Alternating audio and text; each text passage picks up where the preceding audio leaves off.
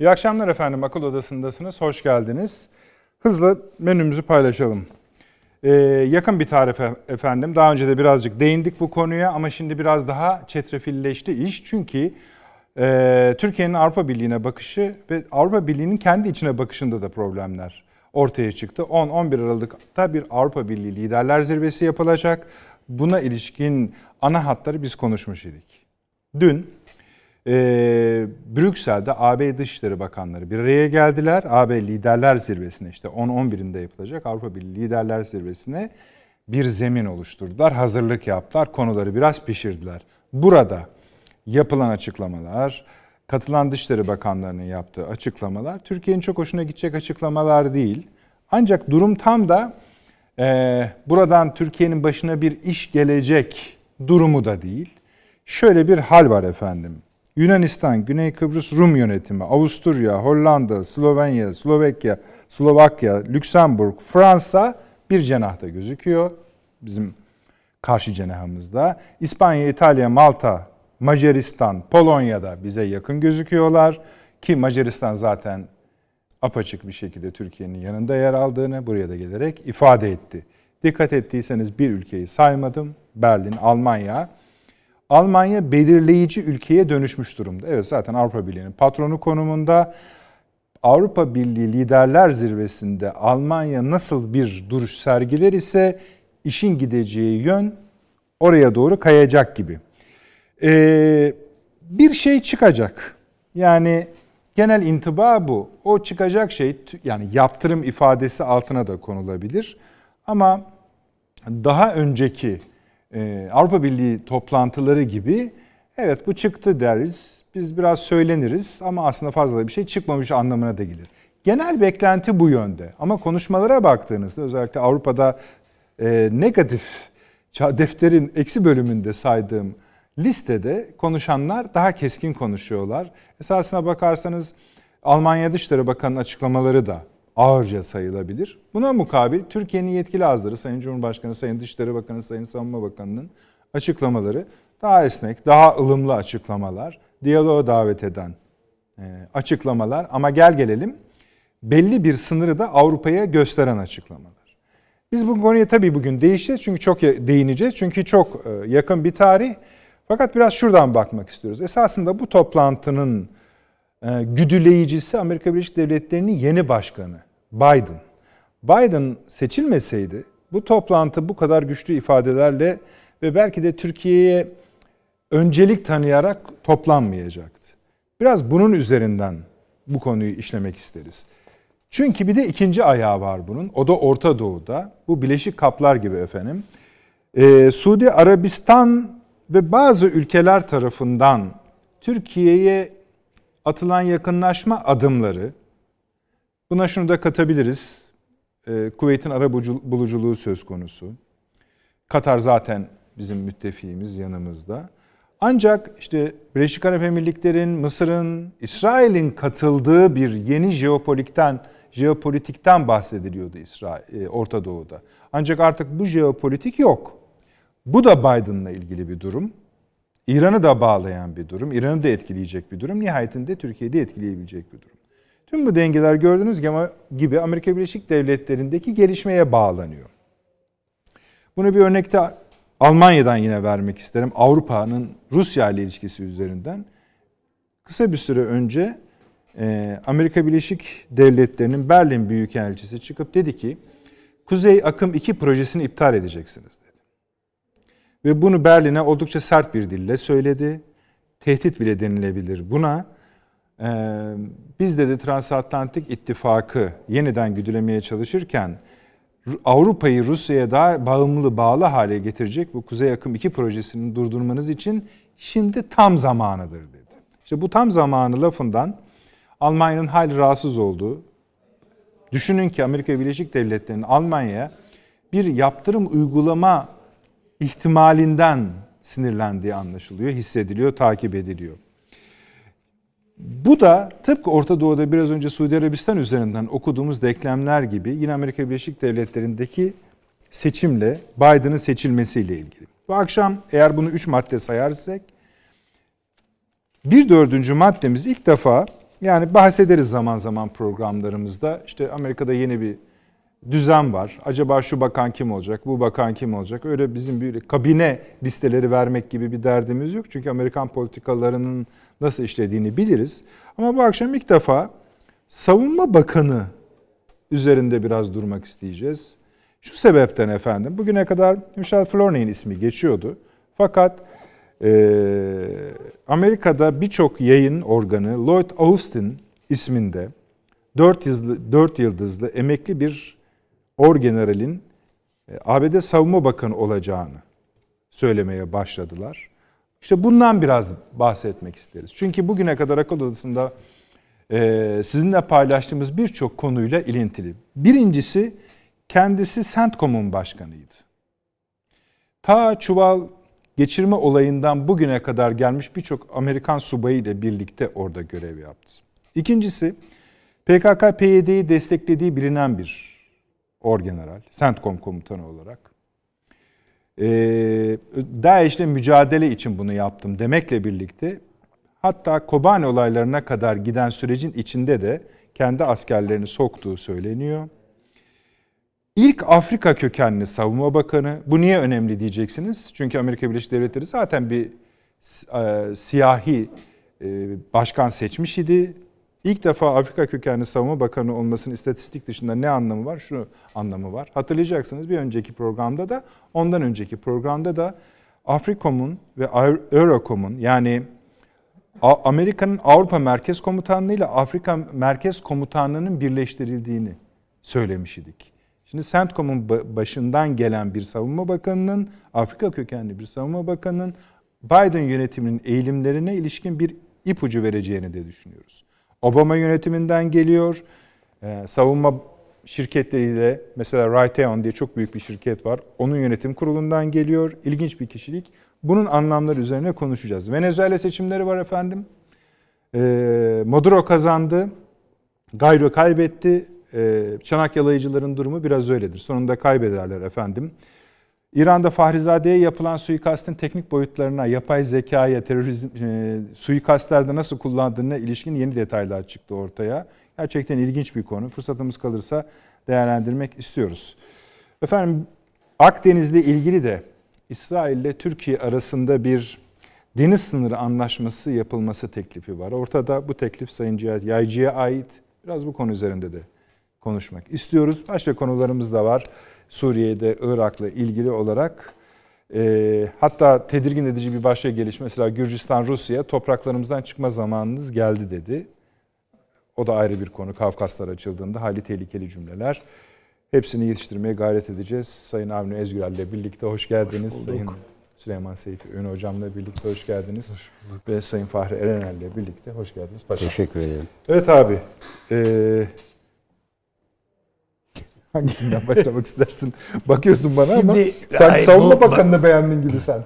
E, ama yani şaşırmadım yani açıkçası. Ha, yani işin o tarafına geliriz de. Tamam. Ama bir girizgah olsun diye bir şey Tabii, söyleyeyim. Buyurun. Yani şu saydığınız konular şu anda Türkiye'de herhalde bu televizyonun dışında pek çok televizyon kanalı var. Hı hı. E, pek çoğunun ana gündem maddesi Kılıçdaroğlu, Sayın Kılıçdaroğlu'nun Cumhurbaşkanı adayı olup olmayacağı, evet. olsam iyi olur, olmasam iyi olur. Hani bu bir da şey vardır yani sarımsaklasak mı saklasak falan gibilerde o tür konuları konuşuyorlar. Efendim tank palet fabrikası malum yani bunlar bizim günlük temcit pilavlarımız. Yani bunlar evirip çevirip yiyoruz falan. İnsanlar da seyrediyorlar herhalde bunları bilmiyorum. Veyahut da seyrettiğini zannediyor en azından bu programları yapanlar diye düşünüyorum. Bu halkı oyalamak için ya da e, dikkatini dikkati başka bir yere sevk etmek için özellikle yapıldığı gibi de bir izleniminiz izlenim var. Gerçekten bilinçli yapıyor olabilir mi? Keşke. yani o kadar yani keşke bilinçli o keşke, keşke bilinçli olsa. Yani keşke. Keşke bilinçli olsa. Yani buna bir dikkat çekmek istedim. Yani bu işin o tarafı var. Şimdi Peki. bu Amerika Birleşik Devletleri'ndeki seçimin Yani nasıl kıran kırana bir seçim olduğunu hepimiz biliyoruz. Yani bunu tarif etmeye gerek yok. Trump şu bu işte Biden filan. Ama bu görev devir teslim süreci artık değil mi başladı? Evet.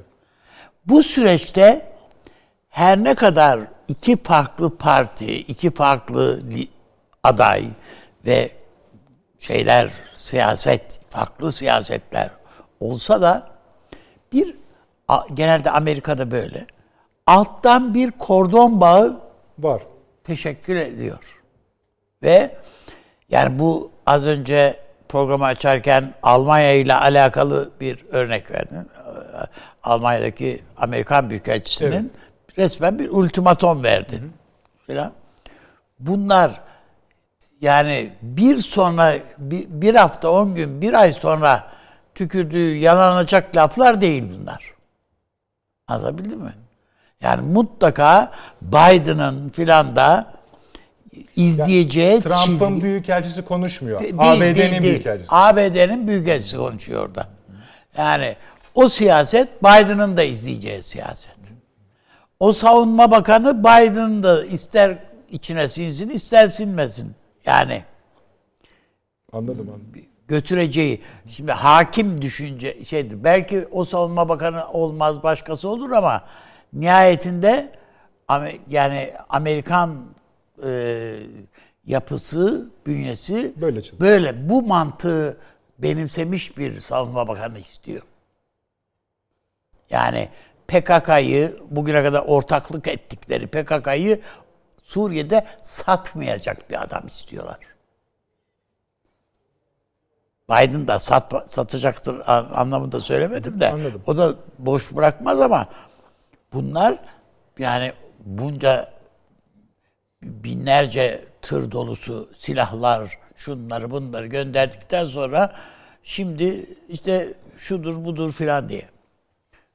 Size de gönderdim işte vesileyle Graham Fuller'in bir yazısı. Metni evet. Yani e, adam hakkında şöyledir, böyledir. Yani bir şey, bir yeni şey söylenebilir. Ama orada bir cümlesi var. Benim o ilgimi çekti.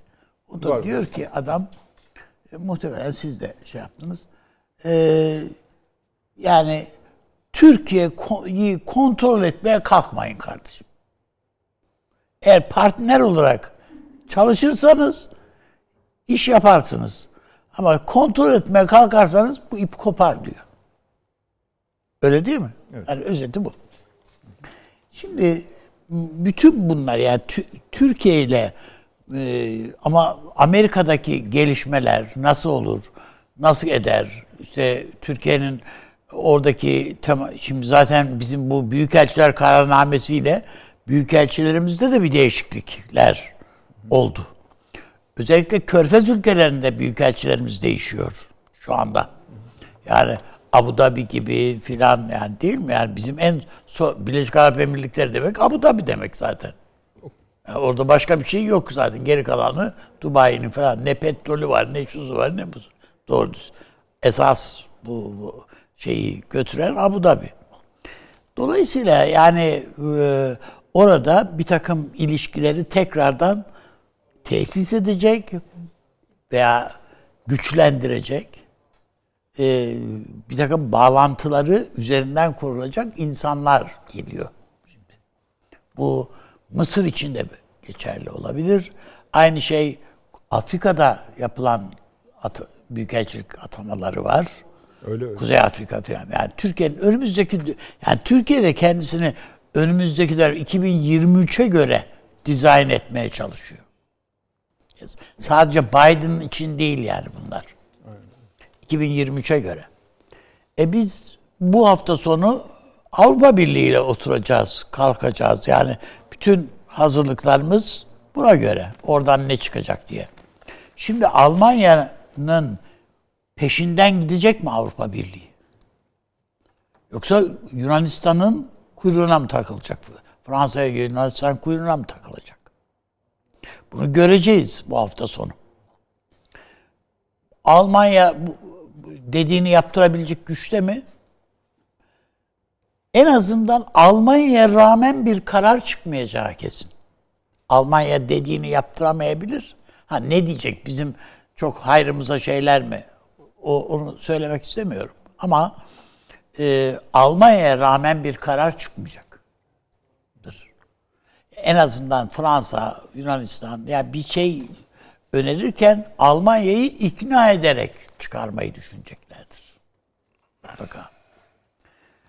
Ve e, bir başka konu, kilit bir konu, önümüzdeki dönem Türk-Amerikan ilişkilerinde kilitleyecek temel bir konu var. S-400'ler. Türk-Amerikan ilişkilerinin en has, yani gerçi bunları paşam daha iyi değerlendirecektir. Ama bence dönüp dolaşıp orada düğümlenecek. S-400'ler ne yapacaksınız kardeşim? Yani geri kalan bütün meseleler bütün meseleler masaya getirilebilir, konuşulabilir, şu olabilir, bu olabilir. Ama S-400'ler sadece bir silahtan sen o silahı mı aldın bunu mu almadın tartışmasından ibaret değil.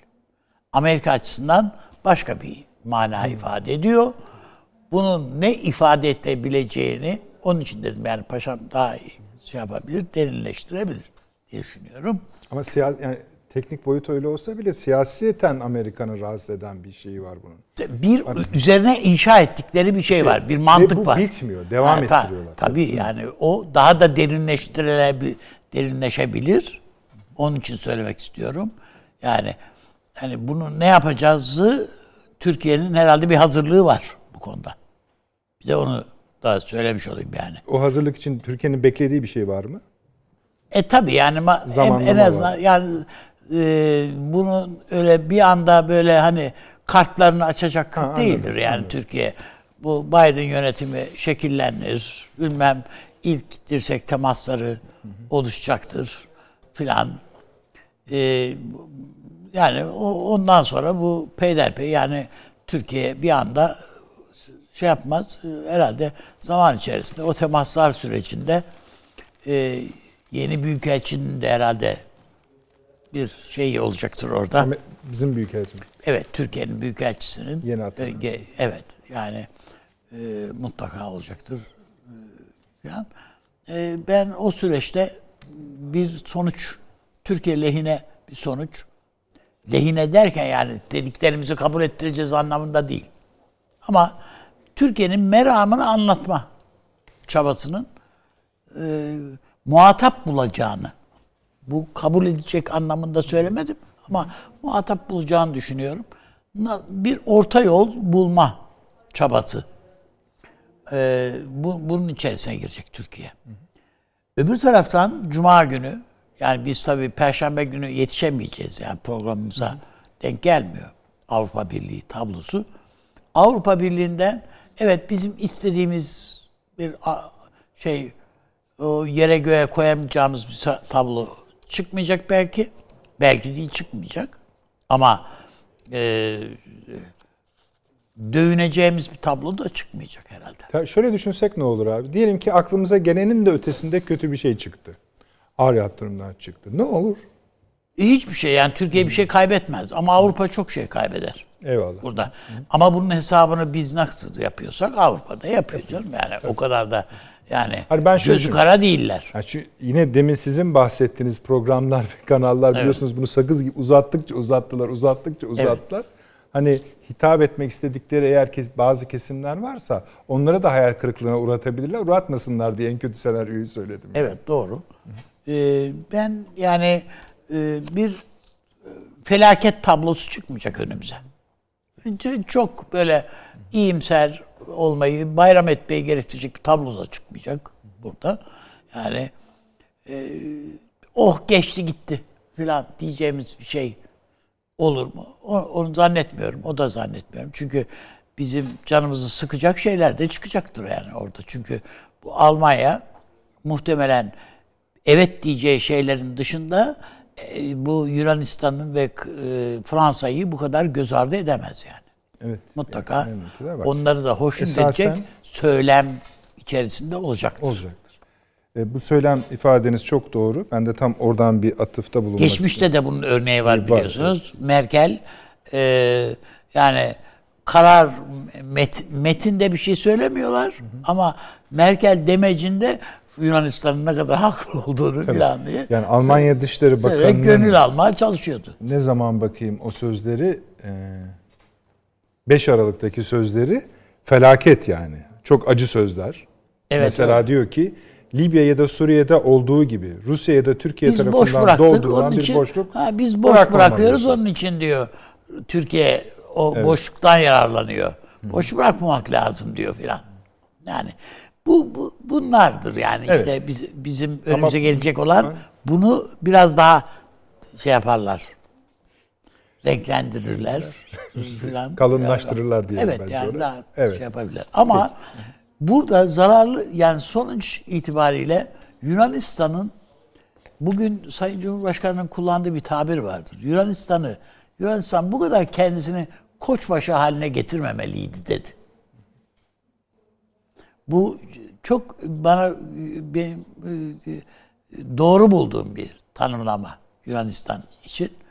Avrupa için kendini bu kadar feda ortaya atmaya, bu kadar fedakarlık etmeye gerek yok. diyor. Kullandırtıyorsun kendini. Kullandırtıyorsun diyor. Bence de bu şeydir. Ve bu Avrupa zirve toplantısından sonra burada Yunanistan'da da tartışılacağını bu tablonun düşünüyorum. Ben mesela bugün yani bir, bir- tabii medyaya akıl vermek bizim haddimiz değil böyle bir şey yapma da ben mesela e, Yunanistan'ın eski başbakanıyla Türkiye'yi çünkü iyi tanıyarak ayrıldı. Tayyip Erdoğan'ı iyi tanıyarak gitti değil mi Çipras? Doğru. Yani ben mesela onunla bir televizyon söyleşisinin daha şey olabileceğini olur. falan evet. düşünürüm. Hala da Yani- şansı var herkesin. di- gibi yani mesela keşke siz yapsanız falan. Aha. Yani gibi bu tür şeyleri yani anlamak, dinleme şey bakımından söylüyorum bunu. Ee, her ülke ke- yani şu anda Avrupa Birliği'nin başbakanları filan herkes iç siyaset oynuyor. Yunanistan'da da öyle. Doğru, İç siyaset doğru işte. oynuyor. Efendim bizde de işte ana muhalefet var. İç siyasette ne tutturursa doğru gidiyorlar. Medyası da öyle. Aynı şey baktığımızda. Teşekkür ederim. Kaba hatlarıyla bunlar.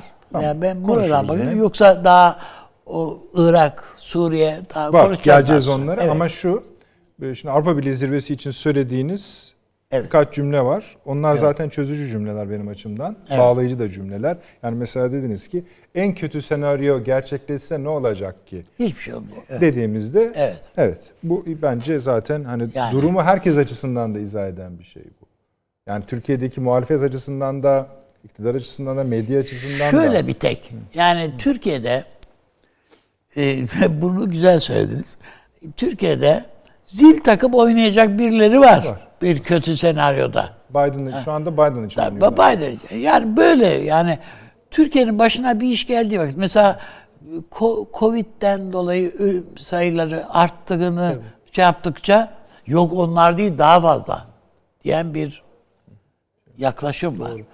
Ee, mesela Türkiye bütün her şeyini kapatsın kardeşim. Yani 3 hafta 4 hafta sokağa çıkmayalım.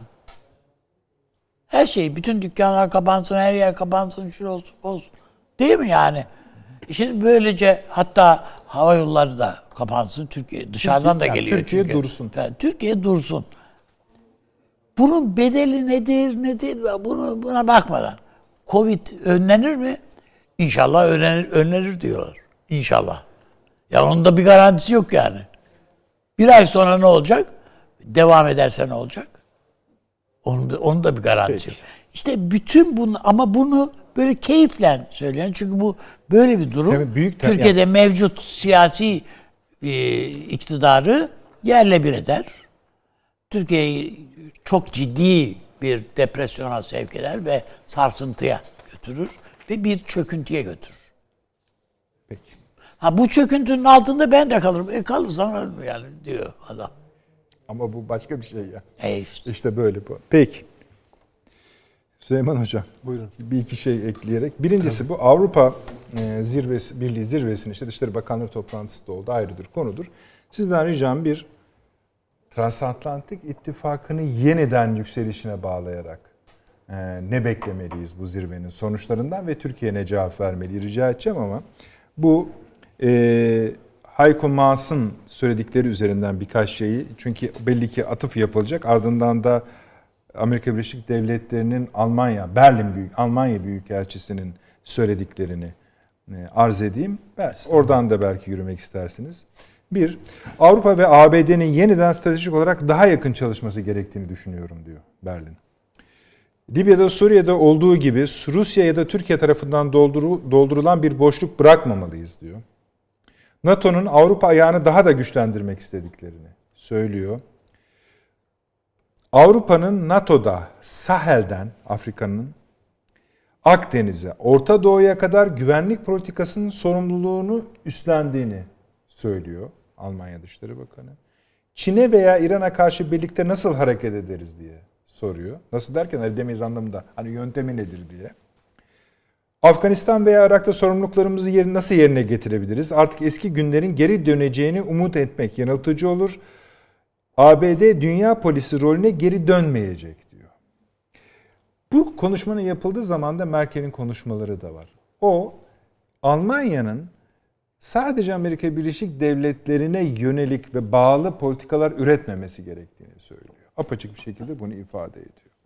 Şimdi Yebo Maas'ın konuşmalarını Avrupa Birliği zirvesi ve transatlantik yeni gelişme üzerinden bir esneme hareketi, pozisyon düzeltme olarak ya da Avni Bey'in biraz önce bahsettiği diğer üyelerin havalarını alma, gazını alma konuşması olarak kabul edeceğiz. Ya da ikisinden birini tercih etmek zorunda kalacağız. Almanya tam ne düşünüyor, Avrupa Birliği ne tam ne düşünüyor diyor. Hemen şunu da bitireyim. Uzattım Süleyman Hocam. Bu, diyor ki Almanya'nın Berlin Büyükelçisi neymiş? Robin Quinville. Kuzey Akım 2 boru hattı derhal durdurulmalıdır. Bu proje derhal durdurulmalıdır. Ee, ama biliyoruz ki 94'ü bitmiş. %94'ü. Şu an hiç çalışmıyor ama %94'ü bitmiş. Ee, Kremlin'in Ukrayna'yı pas geçmek ve Avrupa'yı bölmek için kullandığı bir araçtır diyor. Hakikaten de öyle. İki, daha fazla miktarda enerji girecek Avrupa'ya ve bu şeyi rahatsız ediyor. Bunu biliyoruz. Ee, bir de tabii bu enerji şirketinin yani bu işleri yapan firmalar var. Gazprom, Wintershall, Deadi, OMV, Avusturya'nın Uniper, Royal Dutch Shell.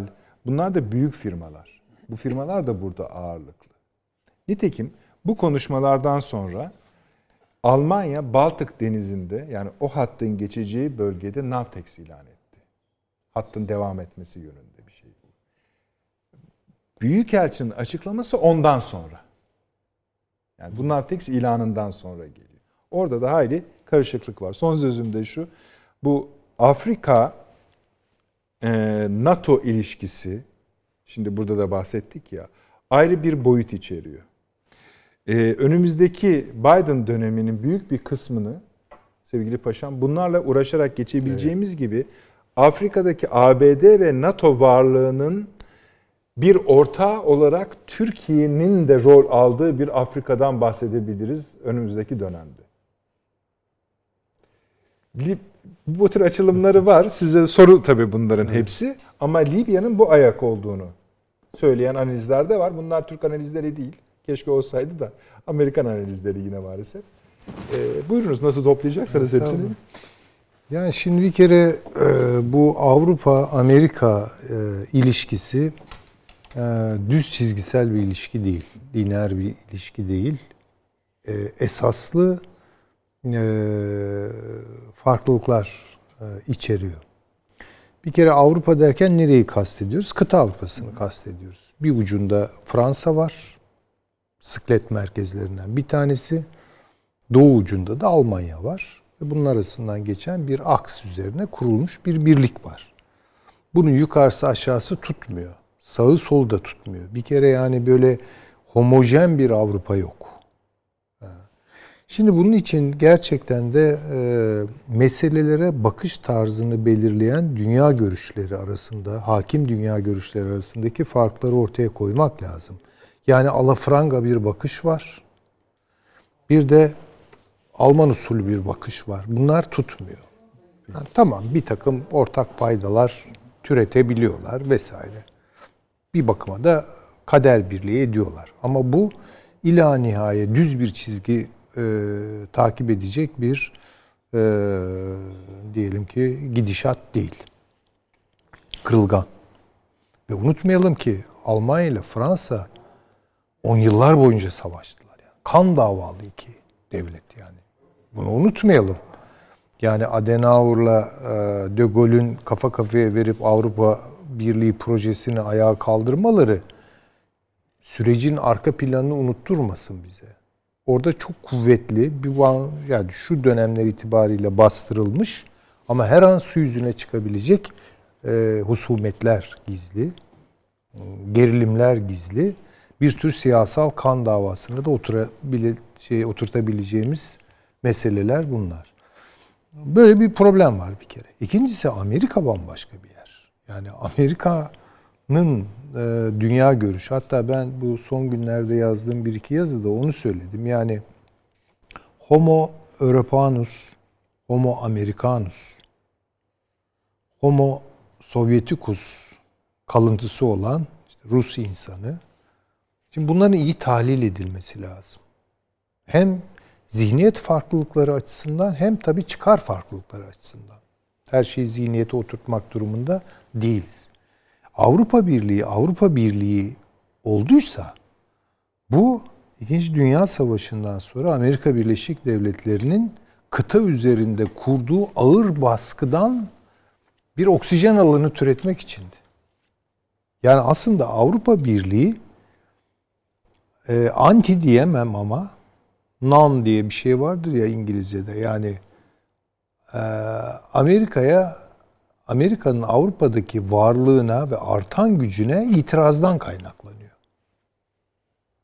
Dolayısıyla böyle bir aritmetik toplam yapar gibi bir basit toplama işlemi gibi artık işte Atlantik, transatlantik iki kütle bir araya geliyor. Avrupa kucaklaştı. Abi yok gelemezler. Gelemez. Kolay gelemezler. Yani bu iş çok zor bir iş ve siz bunu bir niyet olarak başlatabilirsiniz ama pratikte büyük sorunlar çıkarır. Trump zaten baştan yani Avrupa'ya döndü sırtını. Yani Avrupa'yı kendi haline bıraktı. NATO Avrupa ile Amerika arasındaki e, koordinasyonu sağlayan bir güçtü. NATO'ya da döndü sırtını. Sayın Hocam Avrupa ülkeleri o kadar hızlı e, Biden'a döndüler ki ha. Amerika bunu... Biraz hızlarını alamıyorlar ama. Alamıyorlar ve Amerika bunu yakaladığı yerde... Elbette tabii ki. Bunun bir bedeli vardır. Bir kere şu. Sizi daima Avrupa olarak ikilemde bırakacak tekliflerle çıkacaktır Amerika. Bir kere Biden biliyoruz ki evet e, kategorik olarak veya ilkesel olarak Amerika Birleşik Devletleri ile Avrupa Birliği'nin işbirliğini savunuyor. Ve bunun yönel, yöneleceği hedefi de söylüyor. Rusya en başta. Çin değil. Halbuki Trump'ta bu farklıydı. Yani Rusya hedefte değildi. Rekabeti olabilir vesaire. Ama esas olarak Çin'di. Şimdi öyle bir şey yok. Çin'le hesabı ayrı kesecekler. Ama esas birinci derecede işte NATO'yu nasıl ayağa kaldırırsınız? Yani NATO'yu Çin'e karşı ayağa kaldırmak diye bir şey olmaz.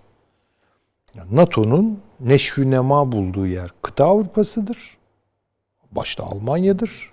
Çok güçlü Öyle. bir ayağı ve bu Rusya'ya karşı bir Biden'ın önceliği doğrudur. Tabii ki. E peki Almanya açısından bakalım. Almanya'nın daha soğuk savaş döneminde hatırlayacak olursanız bir Brandt doktrini vardı.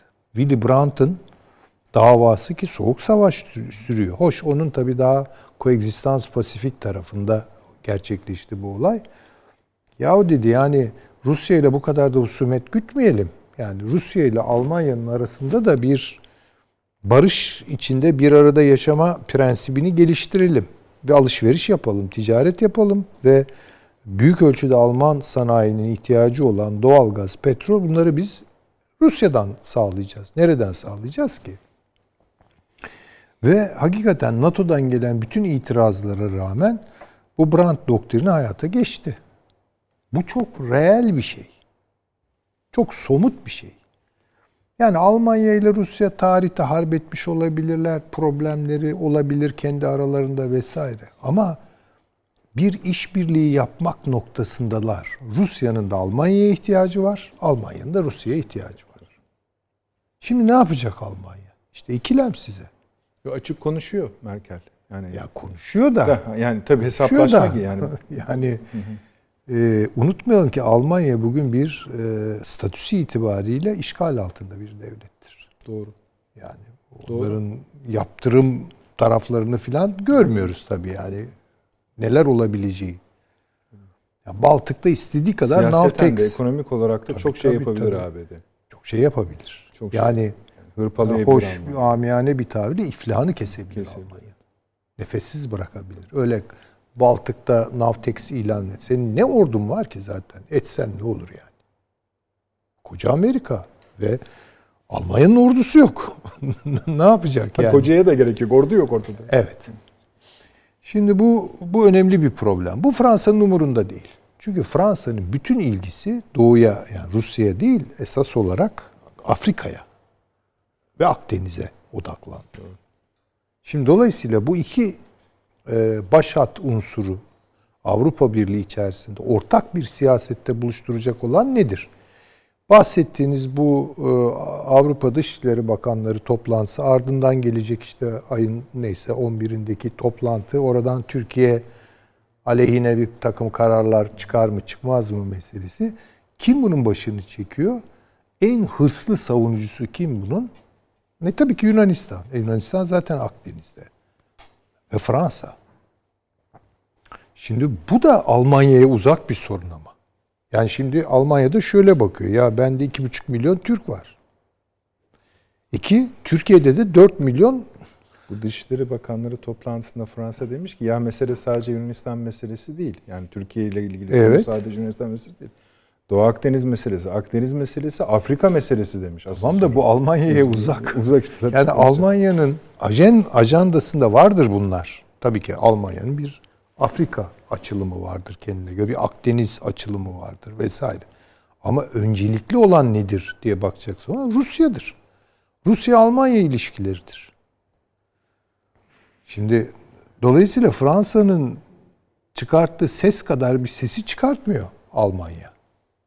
Bir de ürktüğü şeyler var ya şimdi. Sonuçta iki buçuk milyon Türk var orada yani. Ve garip bir şey işte entegrasyon olacak üçüncü kuşakta meseleler hallol. Üçüncü kuşakta işin ilginç tarafı Türklük bilinci daha da keskinleşmiş oluyor orada. Yani garip bir şey bu. Hiç beklenmeyen bir şey. Ha, zaman her şeyin ilacıdır. İşte birinci kuşak yabancılık çeker. ikincisi bilmem biraz işte uyum sağ. Üçüncü de biz bu işi hallederiz. Yok işte üçüncü kuşağa geldik. Dördüncü kuşağa geldik. Öyle bir şey yok. Tek kelime Türkçe konuşamayan Türk kökenli Almanya'da yaşayan insanlar bile böyle milliyetçi bir takım duygularla Tabii hareket öyle. edebilir. Yani Hocam şimdi tam tersi mesela şey e, 20-30 senedir Almanya'da yaşayıp Almanca tek kelime bilmeyen, Bilmeyen var. de var. Yani Var, şimdi var. böyle entegrasyon falan ol. Bir de ben bir şey söyleyeyim. Türkleri asimile edemezsiniz. Evet. Edemezsiniz. Edemezsiniz. Herkes olur da Türkler olmaz. Bu, bu böyle. Onun için Türkleri de çok iyi tanımıyorlar tabii ki. Yani dolayısıyla böyle bir istikrarsızlık doğurabilecek bir tarafı var bu işin. Bir de Türkiye'de 4 milyon e, mülteci var. Yani bu meselede kaynıyor, ısınıyor. Şimdi Almanya ne yapsın? Almanya Yunanistan'ın gönlünü yapacağım diye Fransa'nın işte Akdeniz ve Afrika siyasetlerini düze çıkaracağım diye ön alır mı bu işte? Almaz tabii ki. Almayacak ve başı dertte işte ikilemleri yaşamaya başladı. Ben bunu söylüyorum. Yani hangi vadide bu çıkacak ama Almanya Türkiye'nin kapısını çalacak. Türkiye'nin kapısını çalacak Almanya. Ya bu tabii ki yani mecazi olarak söylediğim bir şey de yani Türkiye ile Almanya arasındaki ilişkiler farklı bir noktaya evrilecek. Ve bu manada da e, Avrupa Birliği'nde çok önemli bir çatlak oluşuyor. Bunu da görelim. Yani şimdi biz Avrupa Birliği hatta hala homojen bir varlık olarak algılıyoruz. Böyle bir şey söz konusu değil. Avrupa Birliği'ni transatlantikte toparlayamaz. Bir, iki açıdan. Bir, Amerikan baskısı getirir. Amerikan baskısını yiyenlerin aradıkları çıkış yolları kendine göre olacaktır. Hiçbir zaman ortak bir politika üzerinden olmayacaktır. Yani Biden şimdi buraya hele Trump'tan sonra gelip eski anlaşmaları yeni şartlarla yapar mı? Yapmaz. Mümkün değil tabii ki. Mümkün değil. Bir de şöyle bir şey var. Şimdi bu sermaye hareketliliklerini izlediğimiz zaman e, Amerika'daki Avrupa kökenli sermaye veya Avrupa'daki Amerikan kökenli sermayenin kotardığı bir şey bu transatlantik hikayesi. Bu yeni sermaye grupları ise çok başka bir tür yeniden yapılanmanın peşinde. Bahsettiğiniz o petrol şirketleri falan bunlar ayakta kalmayacak. Bunlara karşı bir hareket var zaten. Ya ben söylüyorum Biden dediğimiz adam Biden iktidarı öyle laletten demokratik Demokrat Parti iktidarı falan değildir. Biden iktidarı çok iddialı bir programa sahip. O kadar iddialı bir program ve o kadar kapsamlı bir program ki 80 yaşına gelmiş bir adamın bunu idrak edip kamuoyuna basitlemeler halinde anlatması mümkün değil. Onun için sustu adam. Kapasitesini aşar çünkü. Çok büyük bir bir, bir Hocam proje. şunu düşünüyor musunuz? Ayrı bir PR çalışması. Yani bu Evet. Biden'ın arkasında bir ka- kadro Onlar var. belirliyor. İçin- ya Obama falan oturuyorlar. Yarın ne yapalım gibi. Ya böyle tabii, bir şey tabii, ta- bu tabii kadar yani. şey Hayır komedi mesela gibi Obama değil de, daha genç. şey anlatabilirdi Obama. Onu Anlatırdı. Bilirdi. Çünkü Obama'nın bir natıkası var. Var. Kıvrak bir Evet, zekası evet. var. Eğitimi de daha var yani bunları kabul eğitimi de. Ama Biden öyle değil. Biden'ın tecrübesi var belki ama çok başka bir dünyadan geliyor tecrübeler. daha ziyade taşıyıcı bir insan. Taşıyıcı yani bir şekilde bunu sembolize ediyor. Çünkü hatta ona belki de fazla konuşma, gaf yapma dediler. Tabii seçimi kazan otur yerine Tabii ki. dediler. Yani dolayısıyla bundan sonra işte o Kamala Harris'ler, Cortez'ler Tabii, tabii. falan Yani konuşacak. Obama'nın Yani, takımı sahaya çıkıyor esasında. e, yani evet aşağı yukarı odur. Yani aşağı yukarı odur. Ee, yani belki de Obama'yı e, tabii dördüncü, üçüncü defa başkan olma şansı olmadığı için ama ona benzer birini bulabilirlerdi. İşte Biden'da ittifak ettiler. Neyse Biden da kendine göre bu işleri götürüyor. Ama dediğim gibi yani bu büyük dönüşüm içerisinde Avrupa'nın bir şansı yok. Demokrat Parti'de biliyorsunuz Michelle Obama daha fazla oy aldı. Tabii ki yani. Belki mesela Michelle Obama'yı Sosyal koysalar. medyada öyle yani. Tabii bilemem yani. Siz de desteklerim diyorsunuz yani. Yok hayır ben Ha, öyle bir şey desteklemem. söylediniz ki. Benim benim adamım başkaydı. Peki doğru doğru doğru. ben Peki. Bernie Sanders'ıydım. Evet. Doğru. Neyse. Yani netice itibariyle e, bu Avru transatlantik meselesi çok sorunlu bir mesele. Bu da Türkiye'ye fırsat doğuruyor. İşte. Çünkü biz şöyle baktık hemen. Evet. E, Biz biz biz Türklerin böyle bir panik dünyamız vardır. Hemen bir şeyleri böyle panik konusu haline. Yani Amerika üstüne bir de şey geliyor Avrupa Birliği yüklenecekler toplu halde Türkiye'nin üstüne. Hayır böyle Hayır, bir şey onlar bir şey değil. Muhalefetin buna, bu, bu, safta yer alması asıl drama o. Tabii muhalefetin dünya okumasını Ya ben dilekçe verdiler ya. Türkiye'ye şunları şunları şunları şunları şunları dayatın diye. Hayır. Yani, zannediyorlar Böyle ki şey olabilir hani sadece ya? muhalefet derken siyasi muhalefeti de anlamayalım. Televizyonlarda o programları biz aklımızda tutuyoruz yani. Kimler neler neler söyledi. Ak- Akademisyenler, E, gazeteciler, tabii. sair. Neyse. Yani buyurun. dünya okuması e, fakirleştikçe tabii böyle sığlıklar çıkıyor ortaya. Yani çok dünya ile yüz yüze değil Türkiye'de muhalefet çevreleri. Yani dünyayı da çok iyi tanımıyorlar. Yani iktidar iyi kötü zaten bu işin içinde yani işte. Sahada yani. Dolayısıyla olmadıysa bile kendisinde bir tecrübe sonuçta tecrübeleniyor. Ama şimdi öbür taraf çok meselelerin dışında kalıyor. Kaldı, evet. Hakikaten öyle. Peki. Yalnız şunu hemen e, bitirelim. Estağfurullah. İzin verirseniz eğer. Ben bu toplantıdan e, çok fazla bir şey beklemiyorum. E, sebebi de yani şöyle de görmeyelim böyle mahkeme heyetinin kararını bekleyen sanıklar gibi falan da beklemiyor. değiliz yani. E, öyle Ama işte. hayır o, o psikolojide olmamamız lazım. E, de- üstadın dediği doğru. Ne yaparlarsa yapsınlar. Bu Türkiye'nin kılına zarar getirmez. Ben söyleyeyim. En başta kendileri kaybeder. Çünkü Türkiye'de bunların yatırımları var. Kolay mı? Tabii tabii. Yani, bunu, yani eğer bir karar çıkarsa Türkiye'de buna karşı bir şey yapacak herhalde. Türkiye ile ilişkileri bu hale getirmekten Avrupa ne kazanacak onu ben bilmiyorum. Öyle. Ee, kendilerinin kaybedeceği çok açık. toplantıya doğru e, e, takındığı tavrı da esneme falan gibi görüyorlar. Ay yok. O bölme yok. Bakın bir şey söyleyerek buyurun, buyurun. bitireceğim. Bunu kritik buyurun. buluyorum. Hı hı. Ee, bunu Türkiye Avrupa Birliği ilişkileri temelinde ya da bilemediniz hı hı. E, Türk transatlantik dünya ile Türkiye arasında bir gerilime indirgeme yanlışına gidiyoruz. Böyle bir şey yok. Yok. Bakınız. Fransa, Amerika da böyle kurmuyor esasında. Tabii ki. Fransa e, ve e, Yunanistan gibi e, bence kalibresi düşük rakipler düzeyinde görmektir bu meseleyi. Hiç sadece hayır, iç politikaya hayır, öyle bir şey söz konusu değil. Bu mesele mesele nedir? Ben hemen söyleyeyim. Bu mesele İsrail'den başlayan ona arka plan kaleminde geleceğiz. Tabii geleceksiniz de muhakkak buyurun, buyurun. E, onları da konuşuruz. Ben çok ayrıntıya girmeyeceğim o şimdi o konularda. Ama İsrail merkezli diyelim. İsrail merkezli başka bir açılımın Yunanistan ve Fransa üzerinden yürüttüğü başka bir siyaset var. Ve bu Türkiye'nin üzerinde gerçekten de çok ciddi bir tehdit oluşturuyor. Peki, Bunu artık görüyoruz. Esas budur mesele. Yani orada Yunanistan konuşuyor, Yunan Kıbrıs Rum kesimi konuşuyor. Yunanistan konuşuyor ve tabi bunlar Avrupa Birliği üyeleri olduğu için zannediyoruz ki Avrupa konuşuyor. Halbuki bakın Almanya bir hayli sessiz kalıyor bu durumda. İşte e, İspanya itiraz ediyor, Malta itiraz ediyor. İtiraz eden Avrupa Birliği kulübünden de.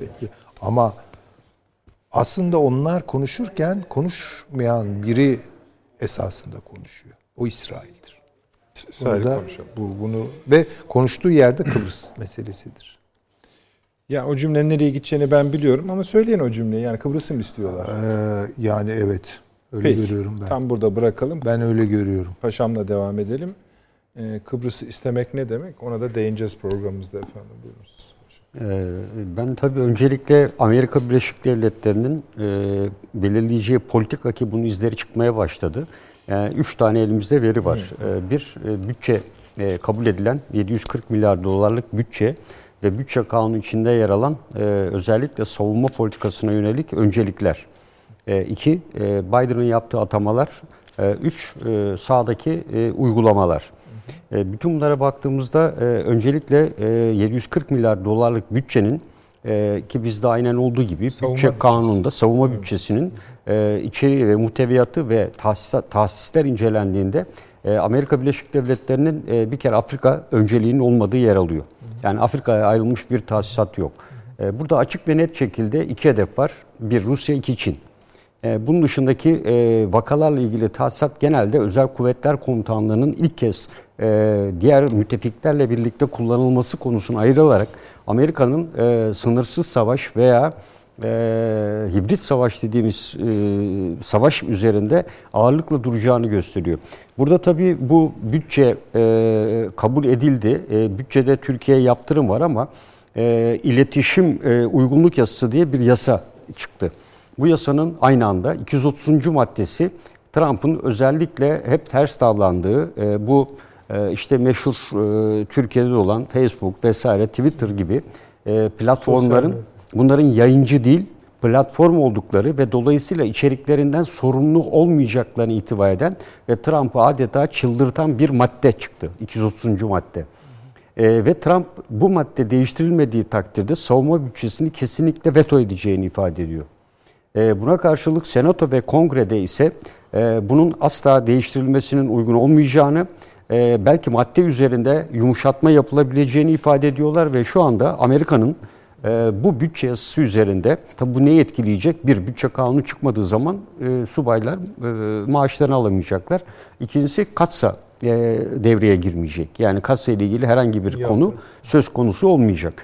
E, tabii bu konuda daha henüz netleşmiş bir şey yok ama Trump'ı ikna etmeye çalışıyorlar ve bu madde e, yok olmadan asla ben diyor savunma bütçesini onaylamam e, şeklinde bir ifadesi var. Bunun dışında e, iki tane önemli önceliği var dedik. E, doğu'da yeni bir yapı kur, e, kullanıyor. E, Pasifik e, inisiyatifi adı altında e, Hint-Pasifik donanmasına ilave olarak e, yeni bir yapılanmaya gidiyor. Bu yapılanma içerisinde özellikle Çin'i güneyden kuşatacak şekilde e, Vietnam, Hindistan, e, Vietnam e, ve Japonya'ya e, ciddi yardım hem silah yardımı e, hem e, maddi yardımda önceden Güney Kore'de planlanan asker çekilme faaliyetlerinin asla yapılmayacağını, asker bulundurmaya devam edileceğini özellikle vurguluyor. E, ve Tayland'la Çin ilişkilerinin e, Çin'i durduracak şekilde geliştirilerek kullanılması da yine bu üçgen içinde. Yani Hindistan, e, işte Tayland, Vietnam ve Japonya, e, Avustralya. Tayvan mı? Tayvan. Tayvan. mı? Tayvan. Tayvan. Ee, yani burada e, bunu e, kullanarak bunu yapmaya e, çalışıyor. E, diğer bir ayak ise Avrupa'da bu kurulu olan bir inisiyatif. E, Avrupa inisiyatifi var kurduğu. E, buraya da yine e, yaklaşık 2.8 milyar dolarlık bir para e, aktarıyor. E, bu da e, zaten aktarmasının temel nedeni NATO'nun da e, hayata geçirdiği ve geçen yıl kabul edilen Baltık Planı kapsamında Baltık ülkeleri e, artı Doğu Avrupa ülkeleri e, ve Batı Karadeniz ülkeleriyle e, Rusya'nın batıya doğru olan ilerlemesini sınırlayacak olan ülkeleri bu konuda savunma yetenek ve kabiliyetlerini arttırmaya yönelik bir girişimi var. Burada özellikle bu yıl Ukrayna'ya 25 milyar doları silah 225 milyar doları da nakit para olmak üzere toplam milyar dolar. Milyar e, milyon dolar. Milyon, milyon dolar e, bir yardımda e, bulunuyor. E, bunun dışında Rusya'nın özellikle Kırım'ı işgalinin asla tanınmayacağı ve buna yönelik faaliyetlerin de kesinlikle engelleneceği şeklinde bir ifade var. Yani bu açıdan baktığımızda ve elbette tabii bütün bunların dışında yardım yapacağı ülkeler olarak biraz evvel belirttiğim ülkeleri Baltık ülkelerini eklemiş ona bir de İsrail var. Yani bunun dışında yardım e, hedeflenen hiçbir ülke yok. Afrika'da Afrika'nın adı bile fazla e, geçmiyor. E, dediğim gibi özel kuvvetler operasyonuna biraz da ağırlık vermişler. Şimdi bu çerçeveden baktığımızda e, mesela Orta Doğu ile ilgili e, herhangi bir şey yok. Yani Orta Doğu'da kuvvet çekeceğiz, yapacağız vesaire gibi. Yani bundan baktığımızda e, Trump'ın 2018 yılındaki ulusal güvenlik stratejisiyle şu anki bütçenin büyük ölçüde uyumlu olduğunu görüyoruz. E, dolayısıyla yani Biden bu stratejiyi bu buna göre tanımlanmış olan bütçeye şu anda müdahale gücü yok. Elbette ek bütçe çıkarabiliyor. Amerikan e, yasasında böyle bir imkan var. Fakat önceliklerinin ben pek değişeceğini düşünmüyorum.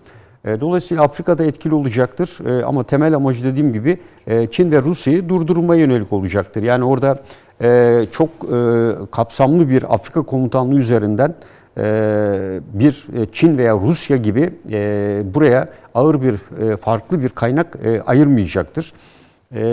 Burada baktığımızda esasında Amerika Birleşik Devletleri'nin bugüne kadar ortaya koyduğu sahadaki faaliyetler işte Körfez'de İran'a yönelik suikastler İsrail odaklı veya değil.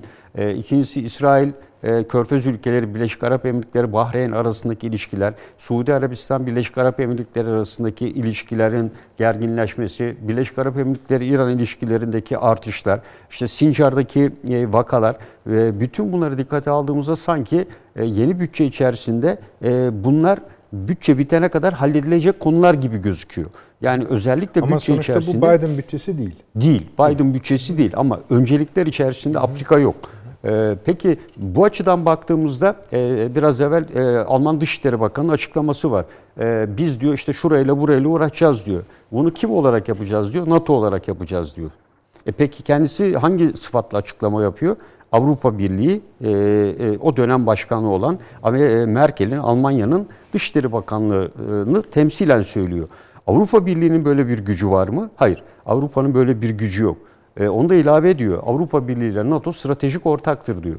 E, ama bu Avrupa Birliği'nin NATO güçlerini kullanarak e, kendi harekat alanı dışına çıkma imkan ve kabiliyeti şu anda yok Avrupa Birliği'nin. Dolayısıyla ortaya koyduğu tezler siyaseten olabilir.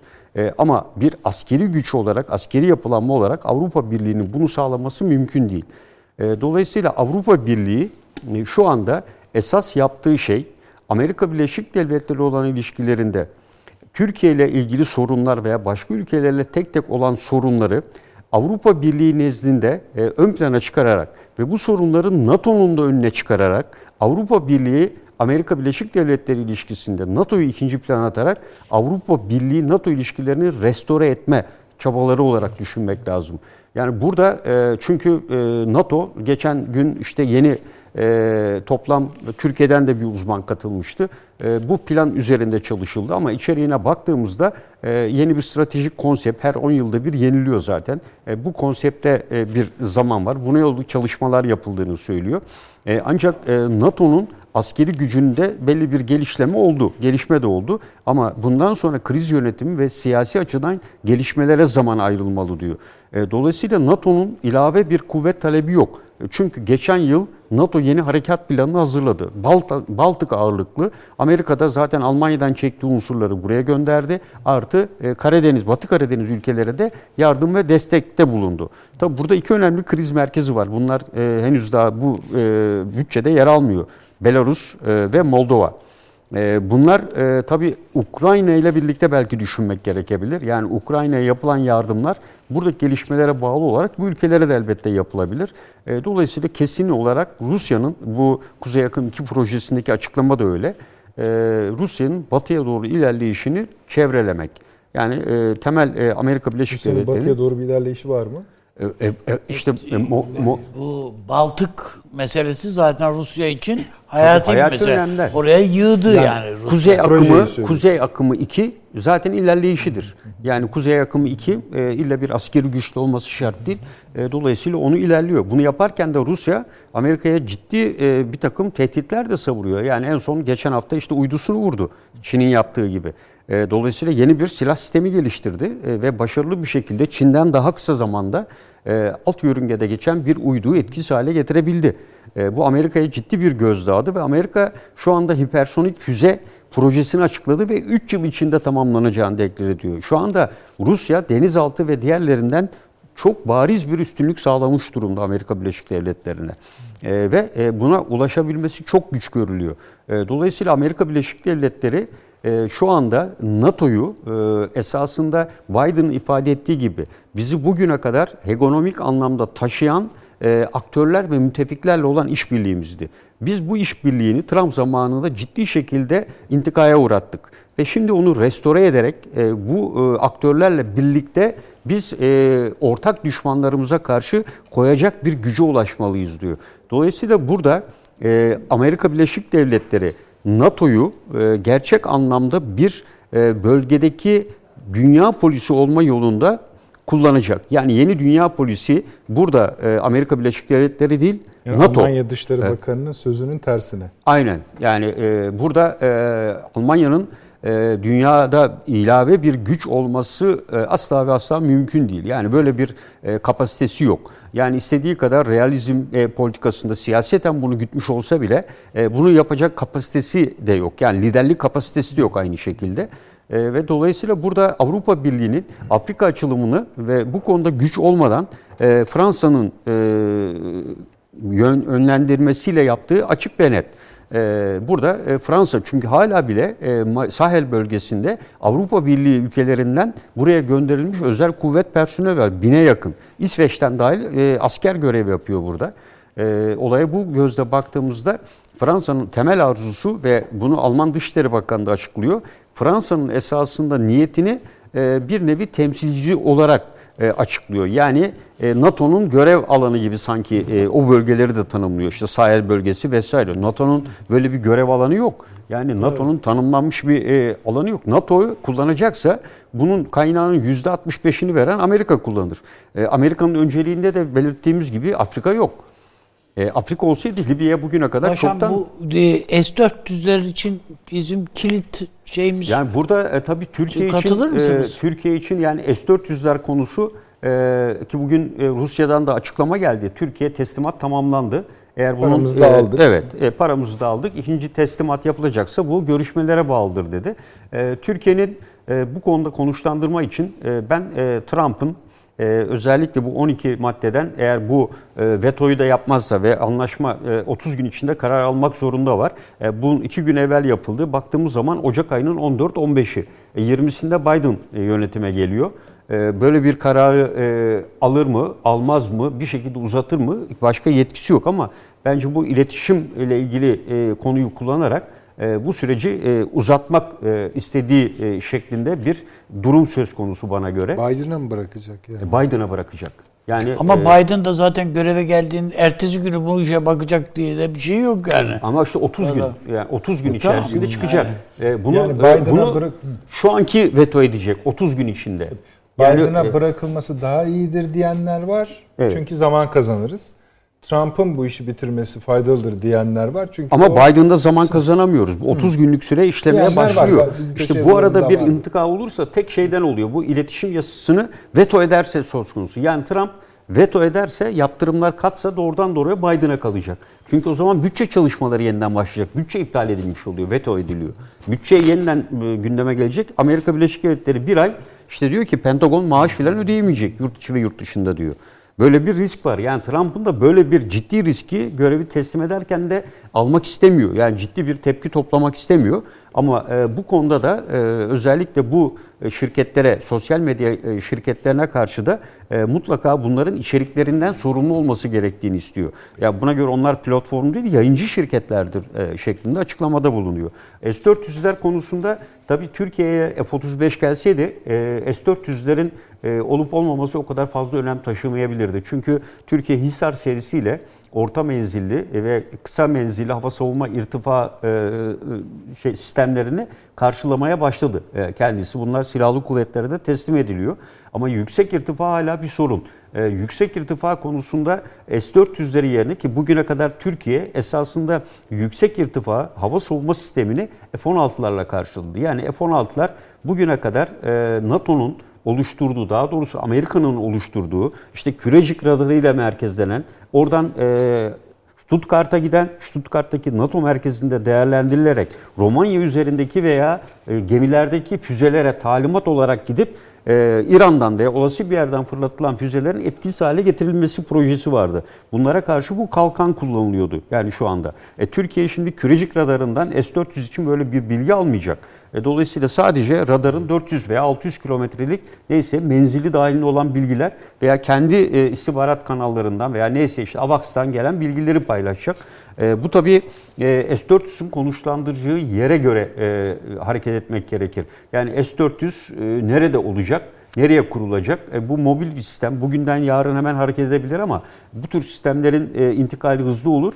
E, ama daha evvel dediğimiz gibi bir takım testlerle, kalibrasyon testleri ve diğer testlerden geçtikten sonra aktif hale getirilebilir. E, bunun kararını belirleyecek olan Avrupa Birliği'nin alacağı karar değildir. Çünkü S-4 sistemin Avrupa Birliği ile hiçbir ilgisi olmayan bir durumdur. Peki. Avrupa Birliği süreciyle olan ilişkimiz e, farklıdır diye e, düşünüyorum. Evet. Evet Avrupa'yı ve tra- transatlantik şeyi bitirmedik ama tartışmaya Avrupa Birliği zirvesine Daha ilişkin şeyi bitirdik. Transatlantik hepsini de konuşacağız. Çünkü arkasından e, şimdi Orta Doğu gelecek. e, reklamların arkasından. Suudi Arabistan üzerinden bir Orta Doğu'ya bakacağız efendim. Siz de bir tazelenin isterseniz hemen geliyoruz.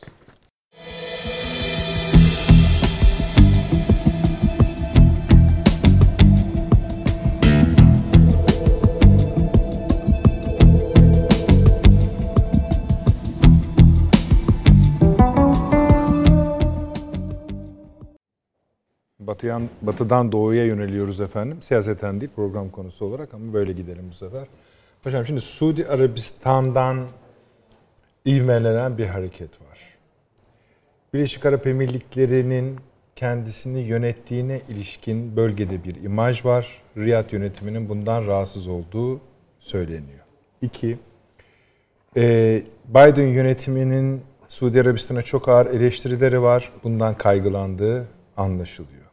Yine Biden yönetiminin ve bu sefer Avrupa ile birlikte İran'a daha iyi davranacağına ilişkin bir beklenti var. Bu kuvvetli bir beklenti. Üstelik Riyad bundan da kaygılanıyor. Sonuçta da bir takım seri görüşmeler yapıyor. Bunların içinde Sayın Cumhurbaşkanımızla yaptığı görüşmeler de var.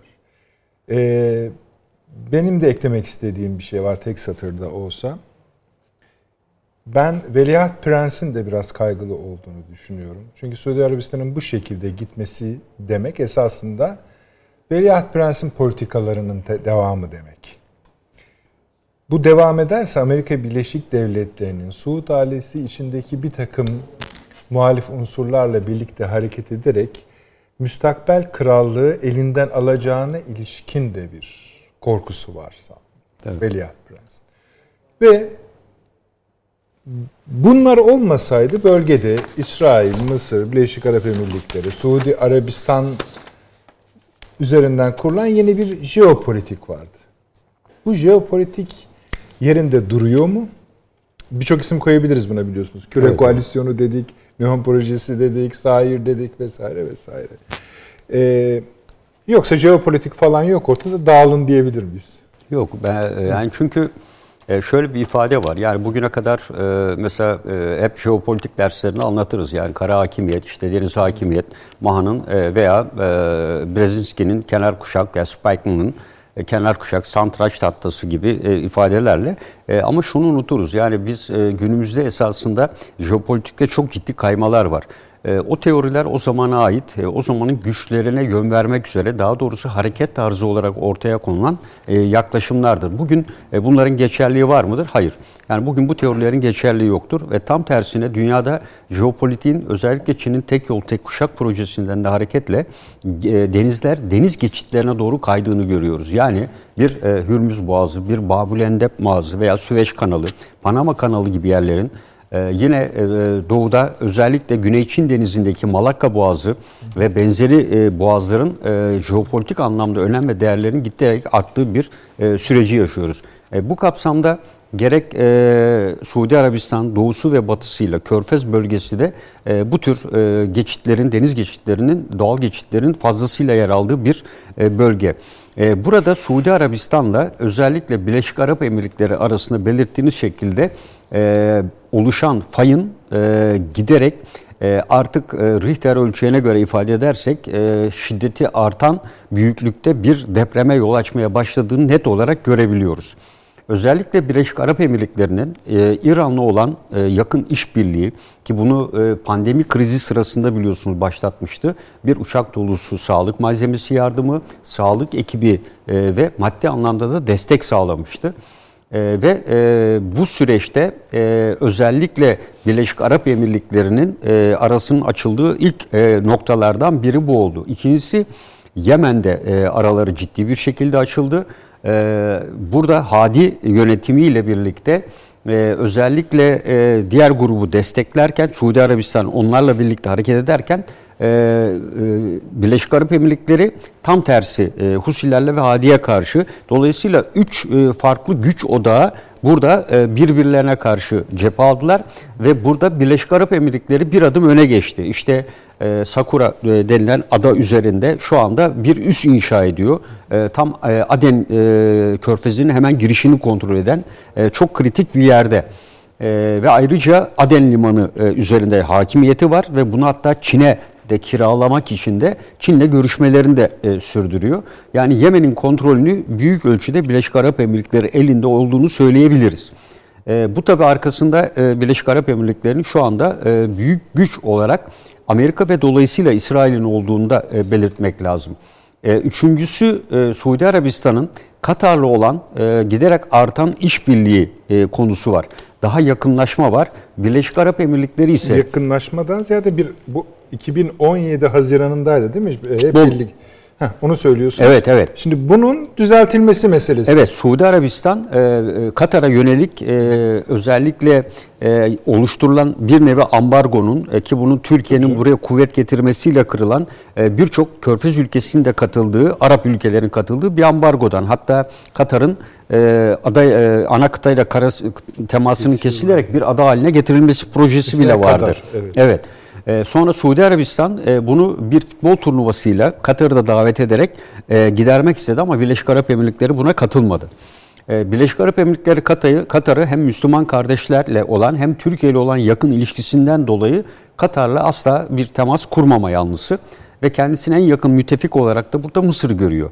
Yani Mısır'la bu konuda tam e, özellikle Si yönetimiyle mutabakat içerisinde. Onun Doğu Akdeniz'deki versiyonuna zaten evet. Yunanistan ekleniyor. Evet. Birleşik... E, Birleşik Arap Emirlikleri işte buradan hareket ediyor e, ve bu sefer ta Yunanistan'a gidiyor. Özellikle Türkiye'nin Katar'da oluşturduğu bu üsse karşı e, Yunanistan'la stratejik bir anlaşma imzalayarak Türkiye'nin sınırının dibinde şu anda Birleşik Arap Emirlikleri kuvvet e, oluşturacak. Asker getirecekler. Yani bu Katar'da Katar'daki güce bir miselle, misilleme olarak ve simgesel. simgesel. E, tabii baktığınızda Birleşik Arap Emirlikleri'nin burada olması maddi anlamda da Yunanistan'a da içinde bulunduğu ekonomik şartları da düşündüğümüzde maddi bir takım önemli destekler de sağlayacağının işaretli olabilir. Yani e, karşımızda kaynak sıkıntısı çeken Yunanistan Avrupa Birliği'nden e, bazı e, altyapı veya benzeri konularda ki silahlanma desteği olmayacaktır oradan gelen bu açığı Birleşik Arap Emirlikleri vasıtasıyla e, önemli ölçüde kapatabilir. E, bunun karşılığı ne olabilir? Bunun karşılığı Güney Kıbrıs'ta da Birleşik Arap Emirlikleri'ne bir üs verebilir e, veya e, diğer adalarda bir üs verebilir ve en önemlisi de Birleşik Arap Emirlikleri ile birlikte Amerika'nın da işbirliğiyle Akdeniz'de ve adalardan birinde önemli bir atış tatbikat ve uygulama merkezi açma kararı aldılar. E, ve bu da Birleşik Arap Emirlikleri'nin bu tarafa doğru yöneldiğini gösteriyor. Bu da Suudi Arabistan'ı ciddi bir şekilde tedirgin ediyor. çünkü biliyorsunuz Aramco'ya ikinci kez saldırıda bulunuldu. Evet o çok önemli. evet yani buna hiç kimse ses çıkartmadı. Ne Amerika'dan ne bir yerden hiç kimseden önemli. bir bu tepkide bulunulmadı. dediğiniz evet. bölgedeki herkese Amerika tırnak içinde söylüyorum fırça çekiyor ama şu ana kadar Biden da dahil Birleşik Arap Emirlikleri'ne laf söyleyen kimse hiç yok. Hiç kimse olmadı. Evet. Amerika'da kimse ses çıkarmıyor ama Suudi Arabistan'a biliyorsunuz Kıyam. rezil rüsva ettiler. Yani evet. özellikle Biden. Tabii ee, Türkiye'de o konuşmada evet, evet. ağır ithamları vardı. Ama şunu mesela şimdi e, Suudi Arabistan İbrahim anlaşmalarına çok anlaşmasına çok yanaşmamaya, İsrail'e çok yanaşmamaya gayret ediyor. Bahsettiğiniz Kuveyt meselesini, pardon Katar meselesini düzeltmeye çalışıyor. İşte bahsettik Türkiye ile konuşuyor. Şimdi ve bir anlaşma sonucu bekleniyor. Evet. Ama e, burada e, tabii Birleşik Arap Emirlikleri'nin e, Suudi Arabistan'ı bu belirttiğimiz konularda dışarıda bırakarak e, bölge liderlik konumuna e, doğru. Çünkü sadece Yunanistan değil Balkan ülkelerinde de birçok anlaşma imzaladı Birleşik Arap Emirlikleri. Yani e, 4-5 Balkan... çok özür dilerim bunların hepsi İsrail. Tabii tabii. tabii, Yani e, Birleşik zaten, Arap Emirlikleri gibi e, 2000, e, 2021'de e, doğrudan uçuşlar başlayacak. Paşam yani Birleşik Arap Emirlikleri yazılır, İsrail, İsrail okunur. okunur. Ya zaten e, Birleşik Arap Emirlikleri'nin parasını kullanıyor. Ama şu anda zaten Birleşik Arap Emirlikleri'nde yani bütün yedi emirlik orada. Hı Yedi emirlikte de çok ciddi protestolar var. Aynen. Yani, yani insanlar yani, da e, daha ötesi Dubai'de 200 İsrail vatandaşı havalanında tutuklandı. Ee, ancak şöyle e, bir şey de var. Şimdi yanına e, Bahreyn de aldı. Yani Bahreyn'in nüfusunun önemli bir kısmı Şii. E, yani e, Bahreyn'in e, Birleşik Arap Emirlikleri hareket edip İsrail'le işbirliği yapması İran'ı ciddi bir şekilde kızdırdı. E, çünkü e, nüfusunun %50 sanırım o civarda bir oranı e, Bahreyn'in Şii e, kökenli. E, ve bu ikisinin birlikte bu İbrahim Anlaşması üzerinden e, giderek bölgede hakim olması elbette Suudi Arabistan'ın özellikle Amerika'nın tepkisini de çekmesi açısından e, yönetimde de bir karşı bir hareketlenme iktidar değişikliğine ve Amerika'nın Büyük Orta Doğu projesiyle Suudi Arabistan'ı 3'e 4'e bölmesine kadar yol açabilir. Yani şu anda e, Suudi Arabistan e, Amerika Birleşik Devletleri açısından e, yönetilemez durumda. Yani kontrol edilemez e, durumda olduğunu e, ifade edebiliriz. E, bu tabii e, ordusu güçlü mü? Hayır. Ordusu güçlü olsaydı bir e, avuç Yemen ordusuyla açlıkla kıvranan bir ülkeye son derece üstünlük sağlardı. Sınırın hemen dibindeki bir ülkeyle bile e, söz konusunda başarı e, sağlayamadı. E, bu şekilde tamam. diyebiliriz yani gelecek için tabii. Sayın Hocam.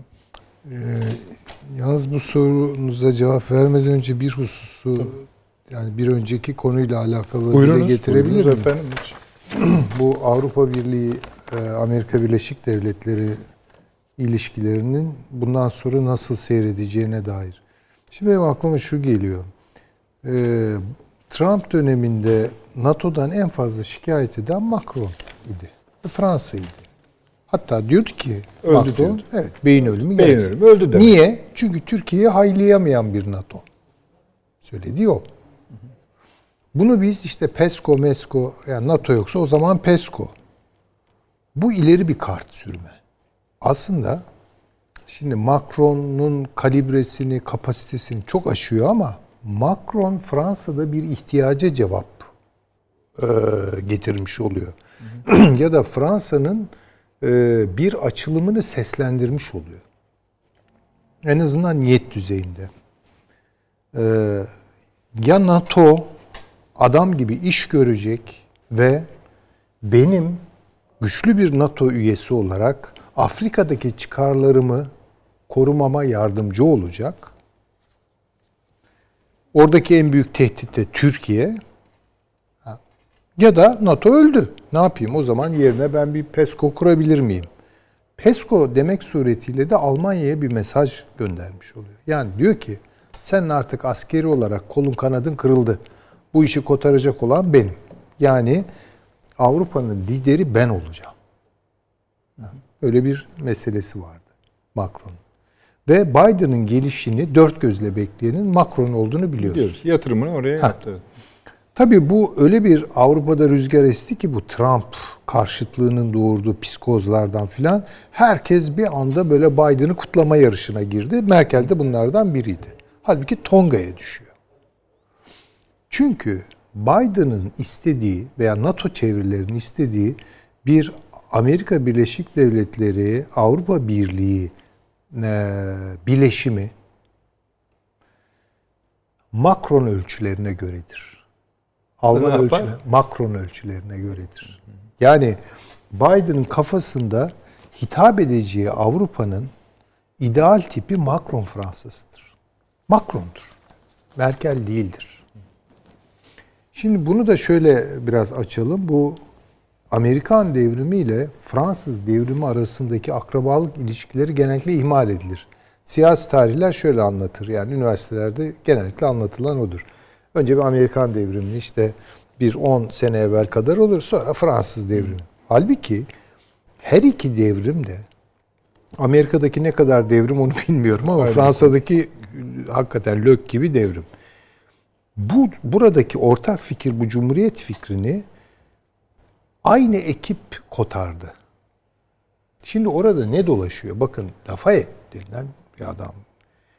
Ee, efendim Benjamin Franklin gibi Amerika'nın kurucu babalarından biri falan. Yani bu adamlar sürekli olarak Atlantin iki yanı arasında gider gelirler.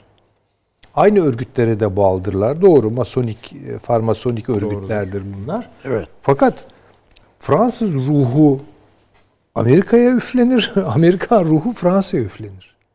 Böyle garip bir ilişki vardır bu ikisinin arasında. Ee, Almanya filan bunun çok dışında bakın. Yani Almanya bunun çok çok dışında. Ee, Fransa'da daha, daha doğrusu Amerika'nın kuruluşunda Fransız harcı vardır. Herkes düz hesap İngiltere der yani. Halbuki İngiltere'yi tasfiye ediyorlar. Evet dil İngilizce oluyor ama zihniyet farklı. İngiliz zihniyeti değil o. Orada bile kavga var hocam. Tabii, Yunan, Yunan, Yunancayı yapalım diye Tabii kavga orada veriyor. cumhuriyetçilik var. Fransa'da da cumhuriyetçilik var. İngiltere'de monarşi var bildiğiniz gibi. Tutmaz bunlar. Siyasal, kültürel manada Fransa etkisi Amerika'da, Amerika etkisi Fransa'da gözükür. Şimdi bu ruh canlandırılıyor. Bunu görelim. Dolayısıyla transatlantik ittifakı artık bundan sonra Almanya'yı da tehdit edecek. Özgürlük heykeli diyorsunuz yani. Tabii tabii canım. Almanya'yı tehdit edecek. Ve Fransa burada yeniden Avrupa'nın başına geçebilir miyim? Ve emperyal açılımı Afrika üzerine. İşte onun için demin Orada Paşa'nın söylediği o Macron harita olmayıp çıkıyor. da böyle sağlam bir adam olaydı olabilirdi yani. Evet yani ama Macron da iş görür yani ne olacak? Biden'ın kalibresi de çok aman aman değil. Arkasındaki ekipler bence önemlidir ve o Sisi iş ekipler gördüğüne göre bugün Yani Merkel o tebrik furyasından sonra bence ya ne yapıyorum ben demiştir.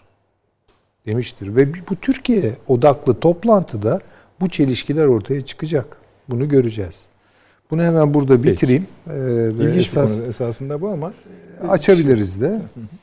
Ee, bu şeye gelince e, Orta Doğu'ya döndük. Orta Doğu meselesine gelince tabii Biden'ın zaten seçimden e, evvel de söyledikleri yeteri kadar Suudi Arabistan'ı titretmeye yetti.